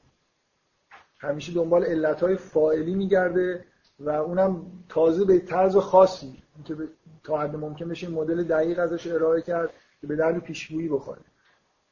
بنابراین واضحه که این چیزایی که من میگم به درد ساینس نمی‌خوره. این توضیحاتی که این توضیحات عرفانی به درد این نمی‌خورن که به تو بگن که این اتفاقات چجوری افتاد. ولی معنا بخشی می‌کنن. به تو میگن که عالم چجوری مثلا به با چه قایاتی به وجود اومده معنی هر پدیدهایی که توی عالم هست من یه بار توی همون جلسه که توی دانشگاه تهران در مورد علم و دین صحبت کردم دین دنبال اینه که دنیا مثل اثر هنری نگاه می‌کنه. وقایعی که اتفاق میفتن معنی دارن می‌خوان تفسیرشون بکنن. ربطی به علم نداره. دیدگاه عرفانی ابطال پذیر نیست معلومه. مثل اینکه تو بگی مثلا من در مورد یه شعری یه چیزی بگم. تو بگی یه نفر دیگه برداشت دیگه ای داره. تو مثلا بیای بگی که آقا این حرفای هر کسی یه چیزی داره میگه. خب آره تو تفسیر هنری یه جورایی نه اینکه هیچ ملاکی برای اینکه من بگم این بینش عرفانی خوبه یا بده درسته یا غلطه. باز به هر حال یه چیزی رو داره تبیین می‌کنه. ولی مطلقا گرایش علمی نداره. یعنی فاعلی نیست گرایش به این نداره که پیشگویی انجام بده. مثلا اینا هیچ دو تا چیز کاملا مجزا هستن. این از اون بهتره یعنی چی بهتره؟ اون از این بهتره. مثلا چی تو بس میگی چه هدفی داری؟ می‌خوای احساستون نسبت به دنیا احساس پیدا کنی درک معنایی پیدا بکنی. مثل اینکه مثل اثر هنری رو داری درک می‌کنی. اونجا مثالی توی شما این فیلم رو می‌تونید بپرسید که آره می‌تونید توضیح بدید این فیلم چرا این اتفاق توش افتاد. بگید که اون مثلا نوار فیلم رو بیارید نشون بدید که اینجوری بود. هر 24 ثانیه یک بار این تصاویر اومدن و اگه این تصاویر اینجوری نشون بدیم اون اتفاق رو می‌بینی که افتاد خب یه توجیه درستی ولی ربطی به اون سوال نداره به این معنایی. می‌خوان ببینیم چرا کارگردان اینو اینجوری ساخت.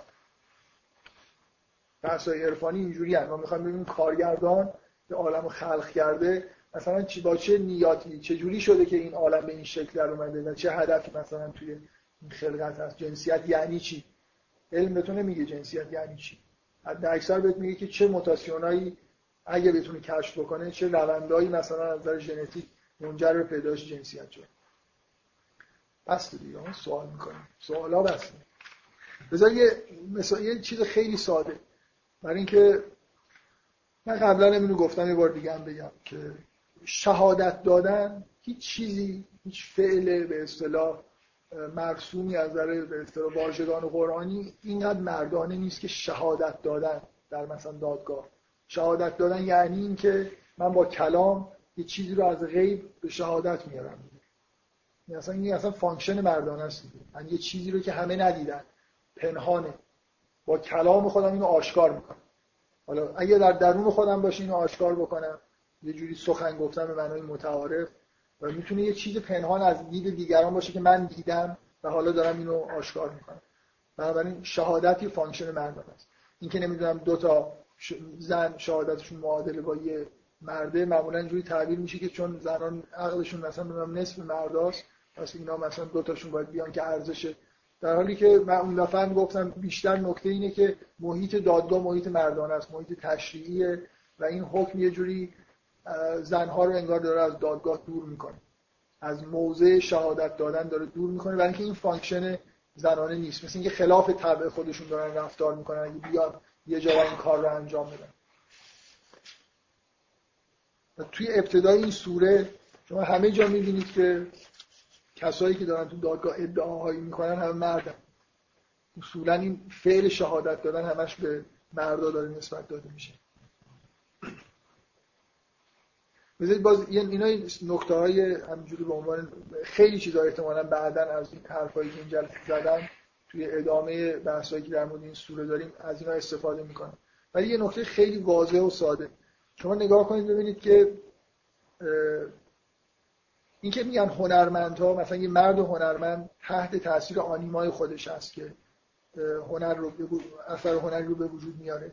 یعنی الهامات شاعرانه و این حالتهای هنری یه جوری در واقع مثل اینکه فعالیت اون بخش زنانه درون مرد تحت تاثیر یه آنیمای واقعی که در خارج قرار داره. اینکه شما شما اینو می‌بینید که هنرمندا روحیه لطیفی پیدا می‌کنن. حتی این هم شبه همیشه هست که خیلی از هنرمندا یه جوری متهم به رفتارهای زنانه ممکنه بشن. شما یه تیپی از هنرمندا که معمولا مسخرهشون می‌کنن هنرمندایی هستن. چرا اینجوری؟ برای خاطر اینکه هنر هنرمند در واقع مرد و هنرمند مردی که پر از الهامات بود این بخش زنانه وجودش به شدت فعال. مدام تحت تاثیر چیزایی قرار می‌گیره که بعد بتونه اینا رو بیان کنه. بنابراین اصلا در موضع انفعال قرار داره هنرمندی که مدام بهش چیزایی الهام میشه. حتی توی دانش اون نوع scientist هایی که با الهام خیلی سر و کار دارن مثل انیشتین. نه همه دانشمندایی بعضی از فیزیکدانای امروزی فقط روی کاغذ محاسبه انجام میدن. کم کم در اثر شهود مثلا به یه چیزی می‌رسن. در حالی که عرفا دانشمندایی که دچار شهود میشن اینا به نوعی توی یه function زنانه قرار گرفتن. بنابراین این این نوع الهامات یه جوری نیاز به اومدن به حد وسط برای مرد داره برای مرد و هنرمند. برای همینی که عاشق شدن یه جوری ابتدای مثلا خلق هنری میشه. برای اینکه مرد در واقع به جایی میرسونه که اون ویژگی های زنانش فعال میشه به حالت تعادل می‌رسه. در روی این می‌خوام تاکید بکنم ما ما هنرمند مثلا فرض کنید ارتشی نداریم. مثلا تیپ مرد ارتشی مرد نظامی مثلا فرمانده. شما احساس نمی‌کنید که این بتونه شاعر خوبی باشه. می‌دونی منظورم چیه؟ شما یه ذهنیت تیپیکی داریم. از یه مرد نظامی مرد جنگجو با یه مردی که مثلا روح لطیفی داره و شاعر اون احتمالا آدمایی که غرق در چیزای نظامی میشن یه جوری در واقع احساسات مردانه خالی و خالی از مثلا حالت های زنانه دارن. برای اینکه راحت باید بکشن دیگه ها. باید خیلی مرد باشن برای اینکه با مرگ سر و کار دارن باید جنبه مردانشون زیاد بشه. خب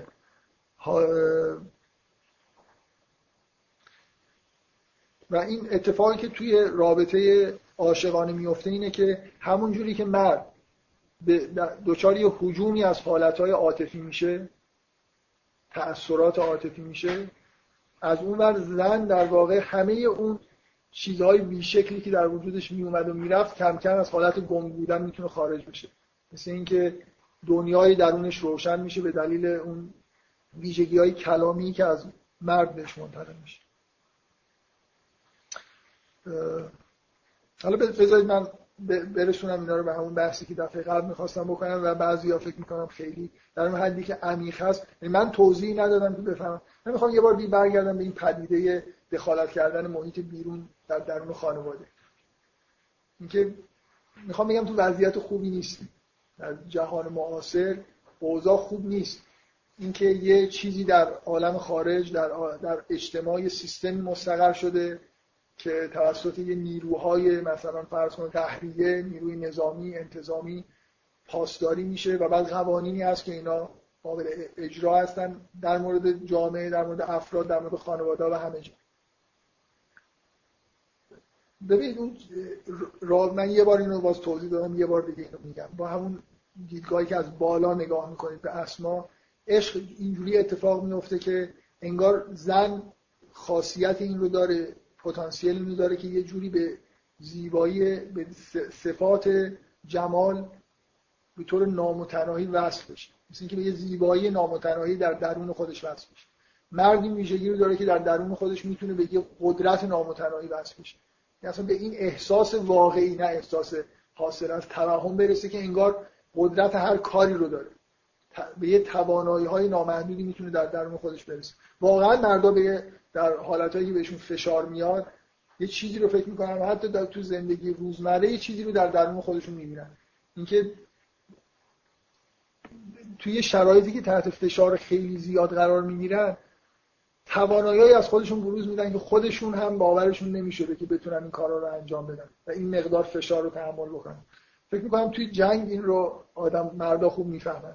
اینکه میشه یه هفته مثلا غذا هم نخورد مدام فعالیت هم کرد برای اینکه لازمه. این چاره ای نیست. در حالی که زنها به راحتی توی همچین موقعیتی تسلیم میشن دیگه. خب دیگه نمیشه این کار کرد. یه قطعه هست از یه کتابی از ماکسیم گورکی.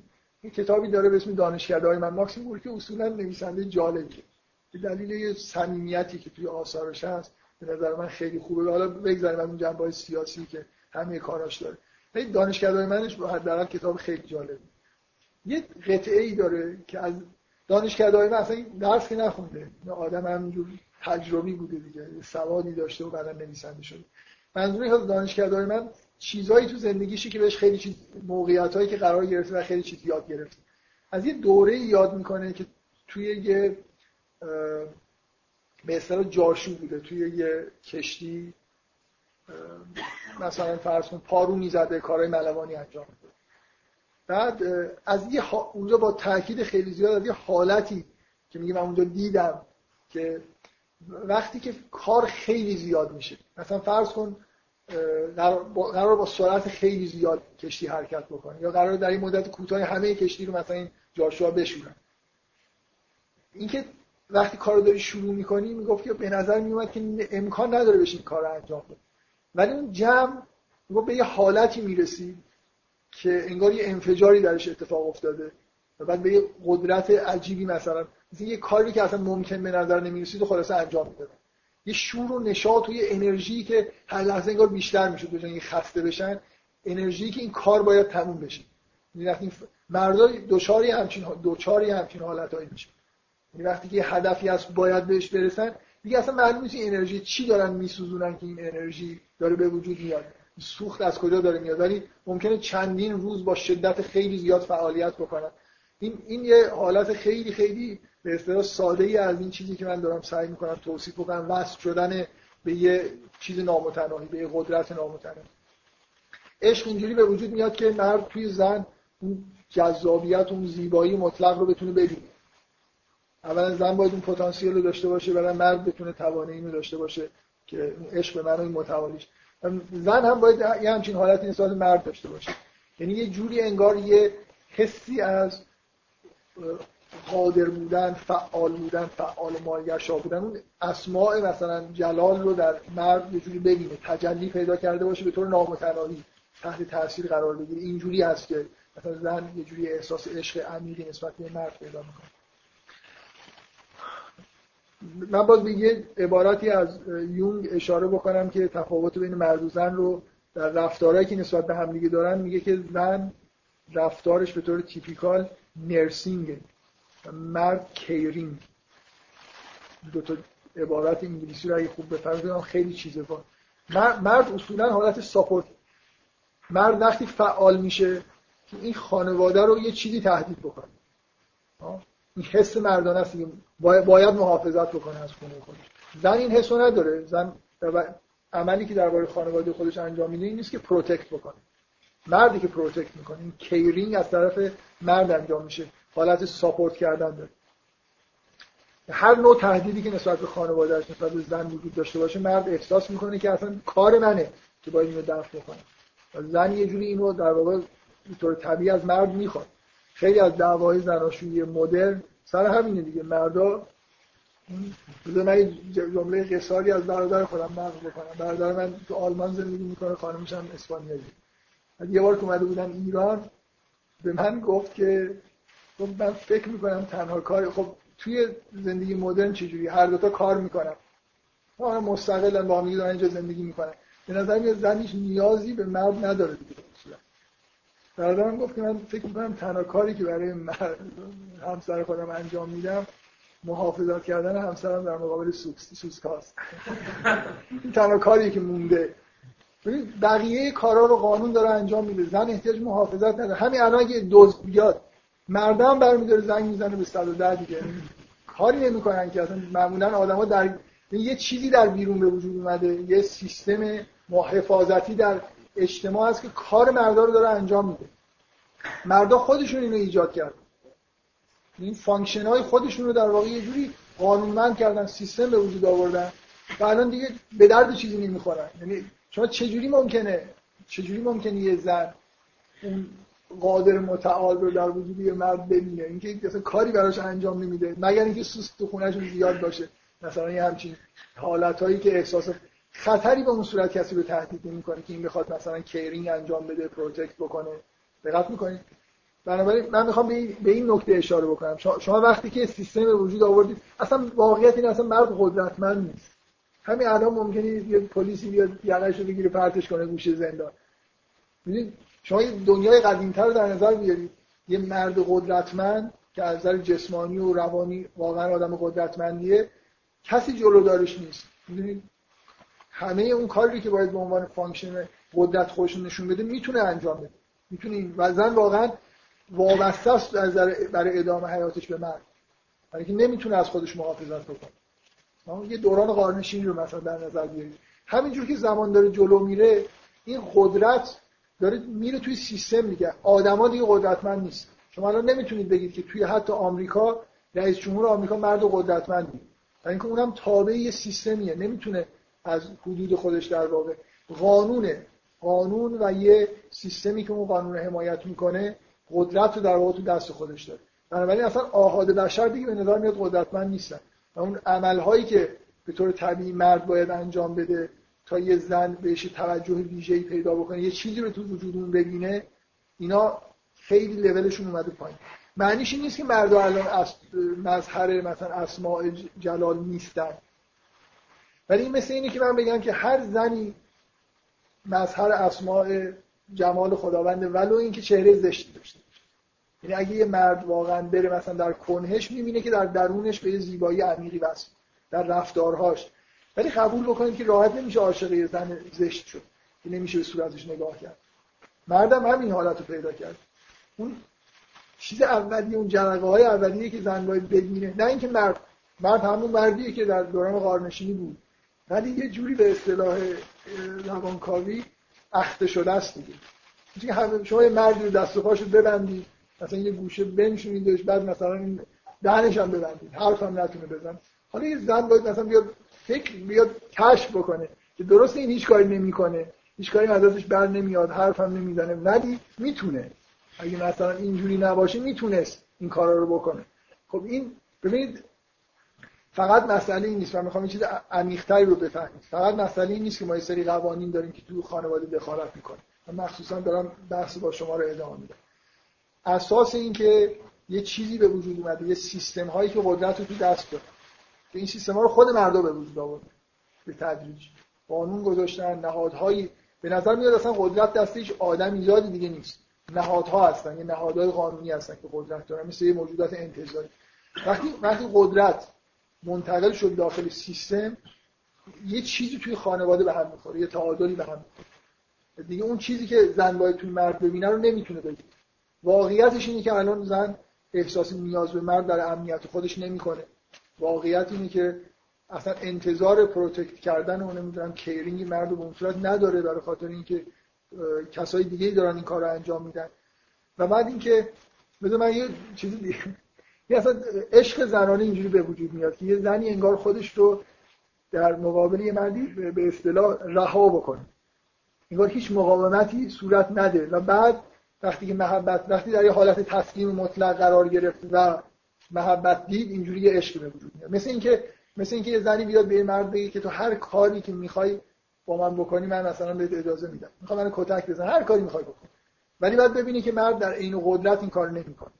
این این حالت رها شدن در مقابل رها کردن خودش در مقابل یه مرد یه حس مقدمه یکی یه حس عاشقانه رو به وجود میاره. الان شما قانون رو نگاه کنید هیچ زنی خودش در مقابل مرد الان تو ایران رو نگاه کنید مثلا اعتماد نمی‌کنه رها نمی‌کنه خودشو. هزار جور تعهدات مالی تعهدات قانونی هست که انگار از مرد داره یه چیزایی رو می‌گیره به عنوان تعهد که تو اونجوری که من نمی‌خوام نباید رفتار بکنی. دقت می‌کنی مثل مثل یه کسیه که تظاهر داره می‌کنه که خودش یه جوری در مقابل مرد مثلا به حالت تسلیمی رسیده. ولی واقعیتش اینه که هزار جور تنابهایی برای احتیاط به خودش وضع کرده که یه بار مثلا اگه این مرد ولش کنه نیفته. اون من به طور تمثیلی میگم که عشق زنانه اینجوری به وجود میاد که خودش رو رها کنه و بعد ببینه که مرد مثلا اینو رها نمی‌کنه. می‌گیره محافظت می‌کنه. این خانم تونی گرام تو این کتاب خیلی جالب زن بودن که من چند بار تا حالا توی کلاس معرفیش کردم. فکر می‌کنم خیلی کتاب خوبیه.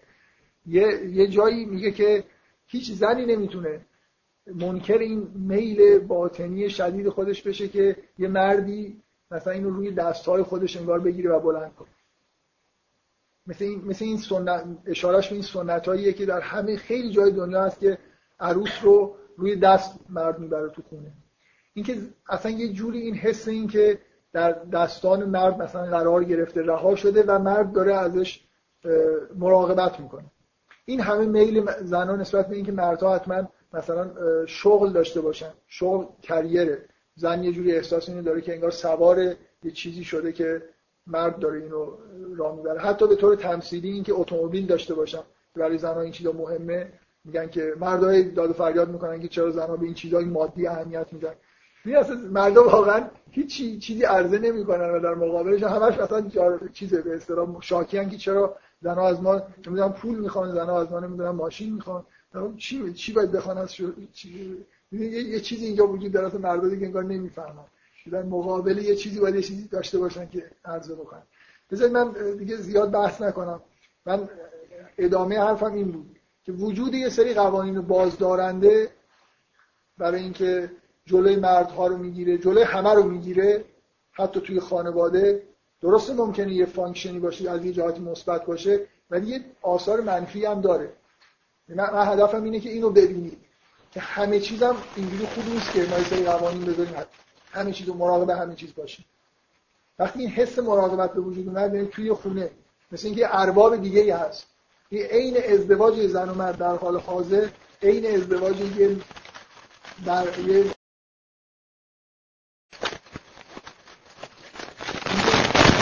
مرد احساسش باید این باشه که وقتی با در با زن رابطه زن در داره از جایی زن استفاده می‌کنه. و باید احساس بدهکاری داشته باشه. چیزی در مقابل این باید از جنس قدرت مثلا مال باشه. یه چیزی یه چیزی که نشانه قدرت باشه. چه چیزایی نشانه قدرته؟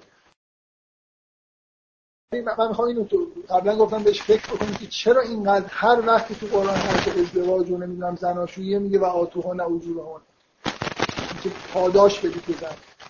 مرد بده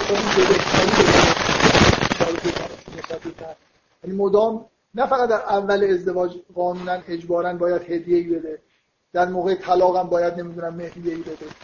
در آیا نمیگن که شما فقط اول و آخرش بدید؟ یه جوری همش حرف از اینه که انگار باید این احساس وجود داشته باشه. مدام انگار زن باید پاداشی از طرف مرد دریافت کنه نه اینکه پول بگیره. هدا... و این زنان خیلی اینو دوست دارن و خیلی این میل درشون هست هدایایی دریافت بکنن. مثل اینکه ازشون قدردانی بشه. این رابطه به وضوح رابطه متقارن نیست. اگه صرفا مثلا یه مرد زنی الان به این معنای مدرن که در جامعه مرد سالار عمیقا مرد سالار که تو دو نفر با هم دیگه پارتنر میشن هر دو تا کار می‌کنن هر دو تا هم همه چیزشون مثل هم دیگه است. بعد با هم دیگه رابطه زناشویی هم دارن. اینجا یه چیزی برای زنا یه حقی از زنها اینجا داره از در دیدگاه قرآن ضایع میشه. تو رابطه زناشویی تو رابطه جنسی مرد بدهکار میشه. یه جوری باید جبران بکنه مدام توی قرآن این روش تاکید میشه که در مقابل باید به زنها چیزی از مرد برسه. یه چیزی از جنس یعنی الان یه فرهنگی مرد سالار اینجوریه دیگه. همه چیز به نفع مرد هست. یه جوری قانع می‌کنن زنها رو که همه چیز متقارنه بنابراین مثلا من نیاز جنسی دارم تو هم نیاز جنسی داری پس هیچی دیگه. ما هم دیگه داریم زندگی می‌کنیم. من کار خودم رو می‌کنم تو هم کار خودت می‌کنی. استقلال مالی هم خیلی خوبه.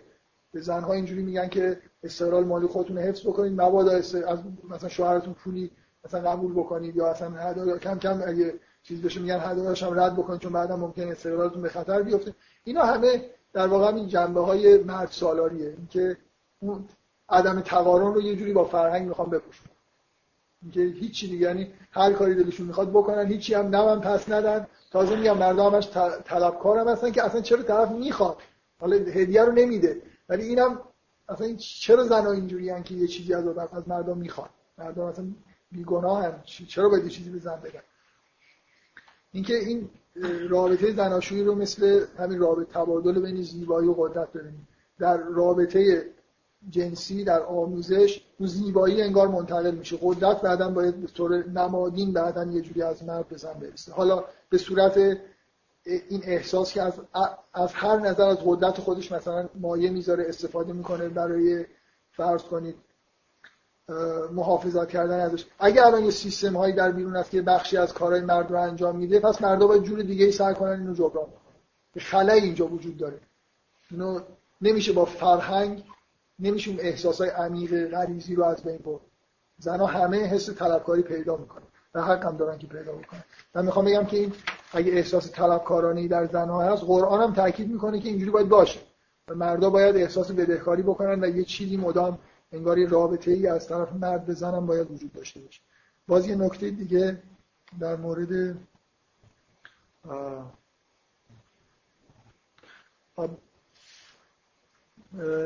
من, من می‌خوام باز یه بار دیگه من از هزار راه از هر راهی می‌رسم به این نتیجه می‌رسم که اینو به عنوان یه پدیده این رو توجیه بکنیم که چرا اینطوری شده که اینقدر روابط جنسی سکس تبدیل به موضوع اصلی توی دنیا شد. از یه بار توی جلسه در مورد کاپیتالیسم صحبت می‌کردم گفتم چرا؟ سعی کردم بگم چرا. یه بار دیگه هم یه توضیح دادم. حالا یه توضیح دیگه از این طرف نگاه کنیم وقتی همه اون چیزای ملموسی که مرد می‌تونه به زن اهدا بکنه همه از بین رفته. مسئولیت ها در اختیار سیستم قرار گرفته. چه چیزی در مرد هست که برای زن می‌تونه جاذبه داشته باشه؟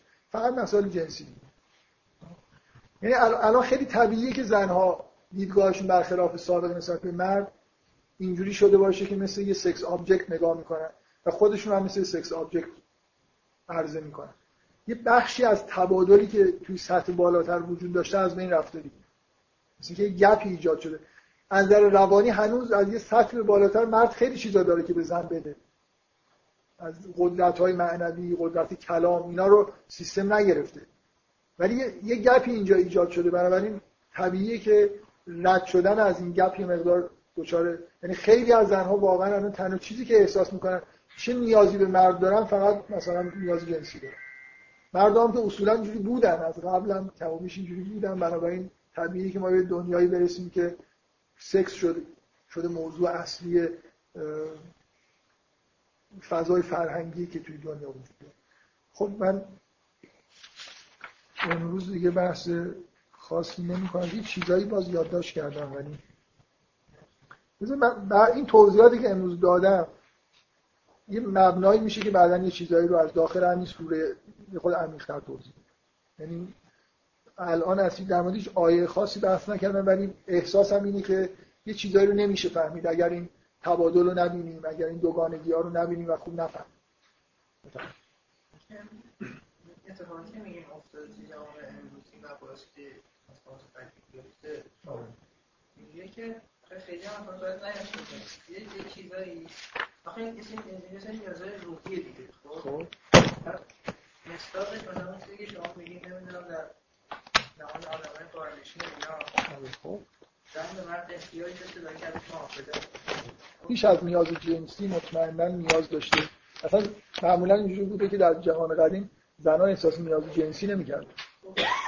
احساسی که زن احساس روحی بیشتر آره. خب. الان خیلی اتفاق بعد نمیفتاده اتفاقی افتاده که جوانب ظاهری قضیه بیارزش قضیه از من رفته اون احساس نه نرفته.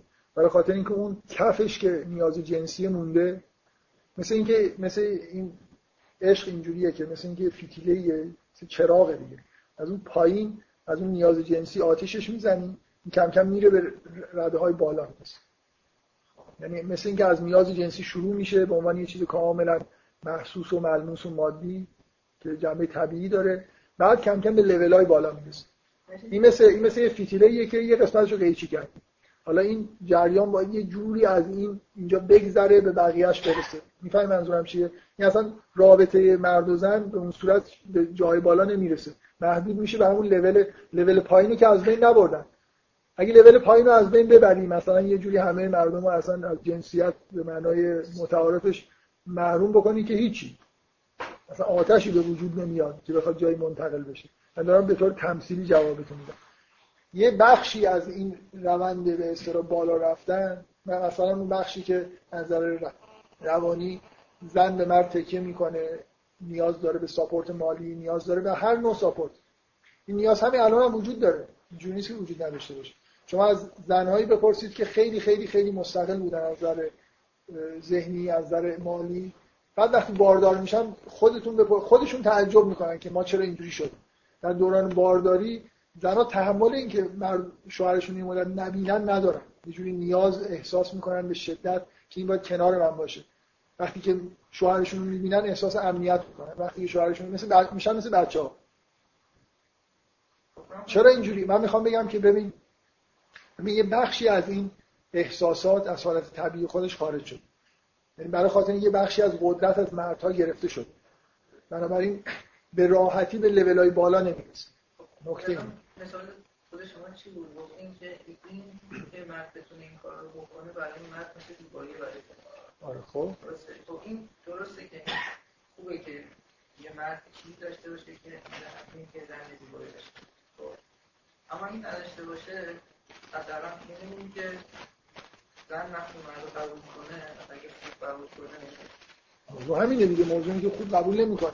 برای خاطر مثل ببین عین اینه. یه زن وقتی چهره زیبایی نداره زیبا نیست. طور متعارف. حالا زیبایی معنی خاصی نداره. اصلا فرض کن کج و اصلا یه بیماری گرفته و اصلا کاملا زشت.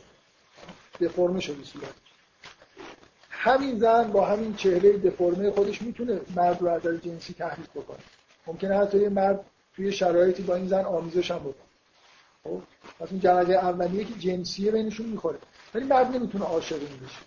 یعنی که سخت براش که پشت این نقاب زشت کشف بکنه که در روح این زن چه لطافت ها و چه زیبایی هایی هست. این مثل همونه که یه فتیله که یه تیکش بریدی.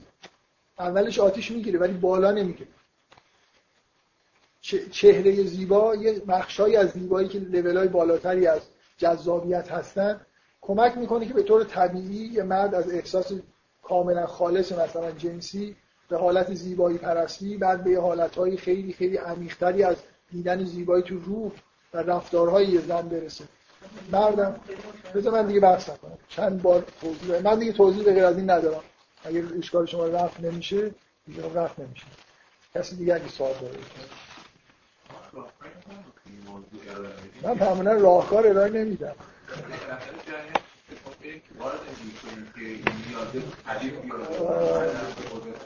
نه ولی مثلا ببینید من از این دارم سعی می‌کنم دفاع بکنم که اگه می‌بینیم که توی مثلا شریعت که در قرآن ارائه شده یه جوری دخالت قانون و دادگاه محدود شده که محیط خانواده یه پست میده. همه جای محدودیت نیست. یه, مرد نمی‌تونه دختر خودش رو زنده بدون بکنه. ولی اینجوری هم نیست که دم به ساعت بشه از تو خانواده به دادگاه مراجعه کرد. اون جلسه فقط اونم بودی بحث از این بحث از اینجا شروع شد که مثلا وقتی که یه مرد حتی به زن نسبت زنا میده میرن دادگاه حد اکثر کاری که دادگاه می‌کنه اینه که ازشون می‌خواد که قسم بخورن که این کار کردن نکرد. بعدم هیچ حکمی صادر نمیشه. در توجیه این برخورد خود عجیبه من سعی کردم اینو در تمام احکام شریعت این به شدت دیر اتفاق میفته که یه ماجرای خانوادگی به رأس مثلا هرم قدرت به قاضی و قضات و اون بالا بالا برسه. اختلاف های خانوادگی رو میگن تو همون خانواده. حکم بیارید حلش کنید. یعنی نرید سراغ مثل اینکه هر خانوادی برای توی خانواده بزرگتری قرار داره یه سلسله مراتبی هست. تا میشه اینو توی خود خونه حل کنید. اگر نه یه خورده برید مثلا دایی و عمه و اینا رو بیارید. نه اینکه من زنگ بزنم به پلیس پلیس بیاد مشکل حل بکنه. من دارم اینو توجیه می‌کنم که افراطی وجود داره توی نفوذ قانون به داخل خانواده. و این یه اختلالایی به وجود میاره تو رابطه زن و مرد. یه چیزی رو از مرد می‌گیره. همه مردا دچار همه مردا در دوران مدرن دچار یه مقداری به اصطلاح کستریشن شده اختگی. یعنی بخشی از توانایی های خودشون اصلا نمی‌تونن بروز بدن. و تربیت هم نمیشن که بروز بدن. به درد خیلی کارا نمی‌خورن. و و این توی هم تو رشد مردانگی در خود مردها مشکل ایجاد می‌کنه. هیچ وقت مرد اون استقلال عظیمی که در دوران قدیم می‌تونست برسه. یه مقدار سفت و سخت در مثلا سیستم به وجود بیاریم این یه چیزایی هم داره از ما می‌گیره. یعنی این بزرگ شدن سیستم در خارج خونه یه چیزی از خانواده رو داره از بین می‌بره.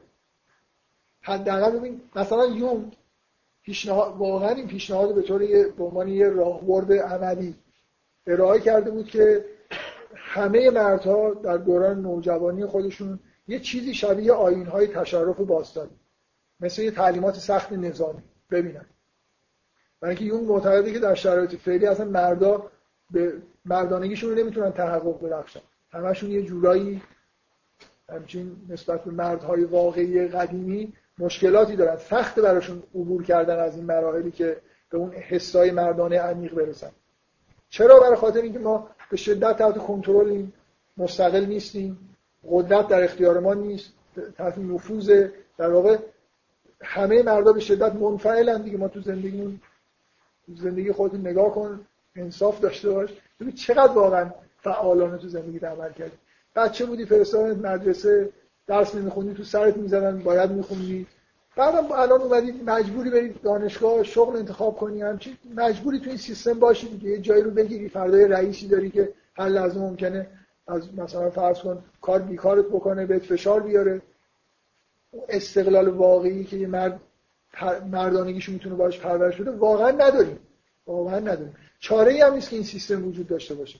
ولی همین که درک بکنیم که این مشکلی به وجود اومده بعدا ممکنه بشه راهکارهای ارائه.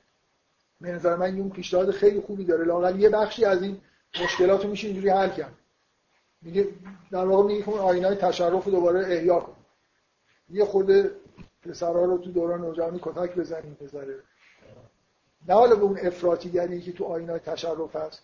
ولی یه پیشنهادش یه چیزی مثل یه دوره سخت سربازیه. سربازی به معنای آموزش نظام مثلا. آموزش های سختی جسمانی توی دوره نوجوانی یه جوری به یه حسایی رو تو مردم ممکنه بیدار بکنه. بعدا منتها نظام سلطه که توی هر توی دنیا و توی هر محدوده جغرافی حاکمه یه همچین موجوداتی رو نمیپسند یعنی اگه همه مردا یه جوری خود گردن کش باشن و به راحتی زیر بار مثلا مطیع نباشن خیلی احساس استقلال بکنن سیستم خوب کار نمی‌کنه. بنابراین به هر حال باید حرفم نهایتا نیست به فکر این موضوع. مثل اینکه من دارم این مشکلی رو نشون میدم و دارم سعی می‌کنم بهتون نشون بدم که توی شریعت ما یه عکس العملی در مقابل این مشکل وجود داره. که خانواده رو تا حد ممکن ایزوله می‌کنه از اجتماع. یه جوری دور خونه انگار یه دیواری هست. راحت کسی نمی‌تونه بیاد تو خونه بگه اینجا چه خبره. می‌دونید این مشکلات باید به مشکلات خیلی حاد باشه یا یه جوری خود اینا به ناچار متوسل بشن. توصیه باز اینه که متوسل به رده های بالا نشید متوسل به رده های نزدیک به خودتون بشید همین اینکه اگه اختلاف پیش اومده مثلا اختلاف بر برطرف بکن به نظر من خیلی نکته مهمه من حرفم در جهت توجیه اینه که این گرایش گرایش خوبیه. بیقانونی نیست. گرایش به بیقانونی نیست. گرایش به حد کردن فشار داخل خانواده و افراد.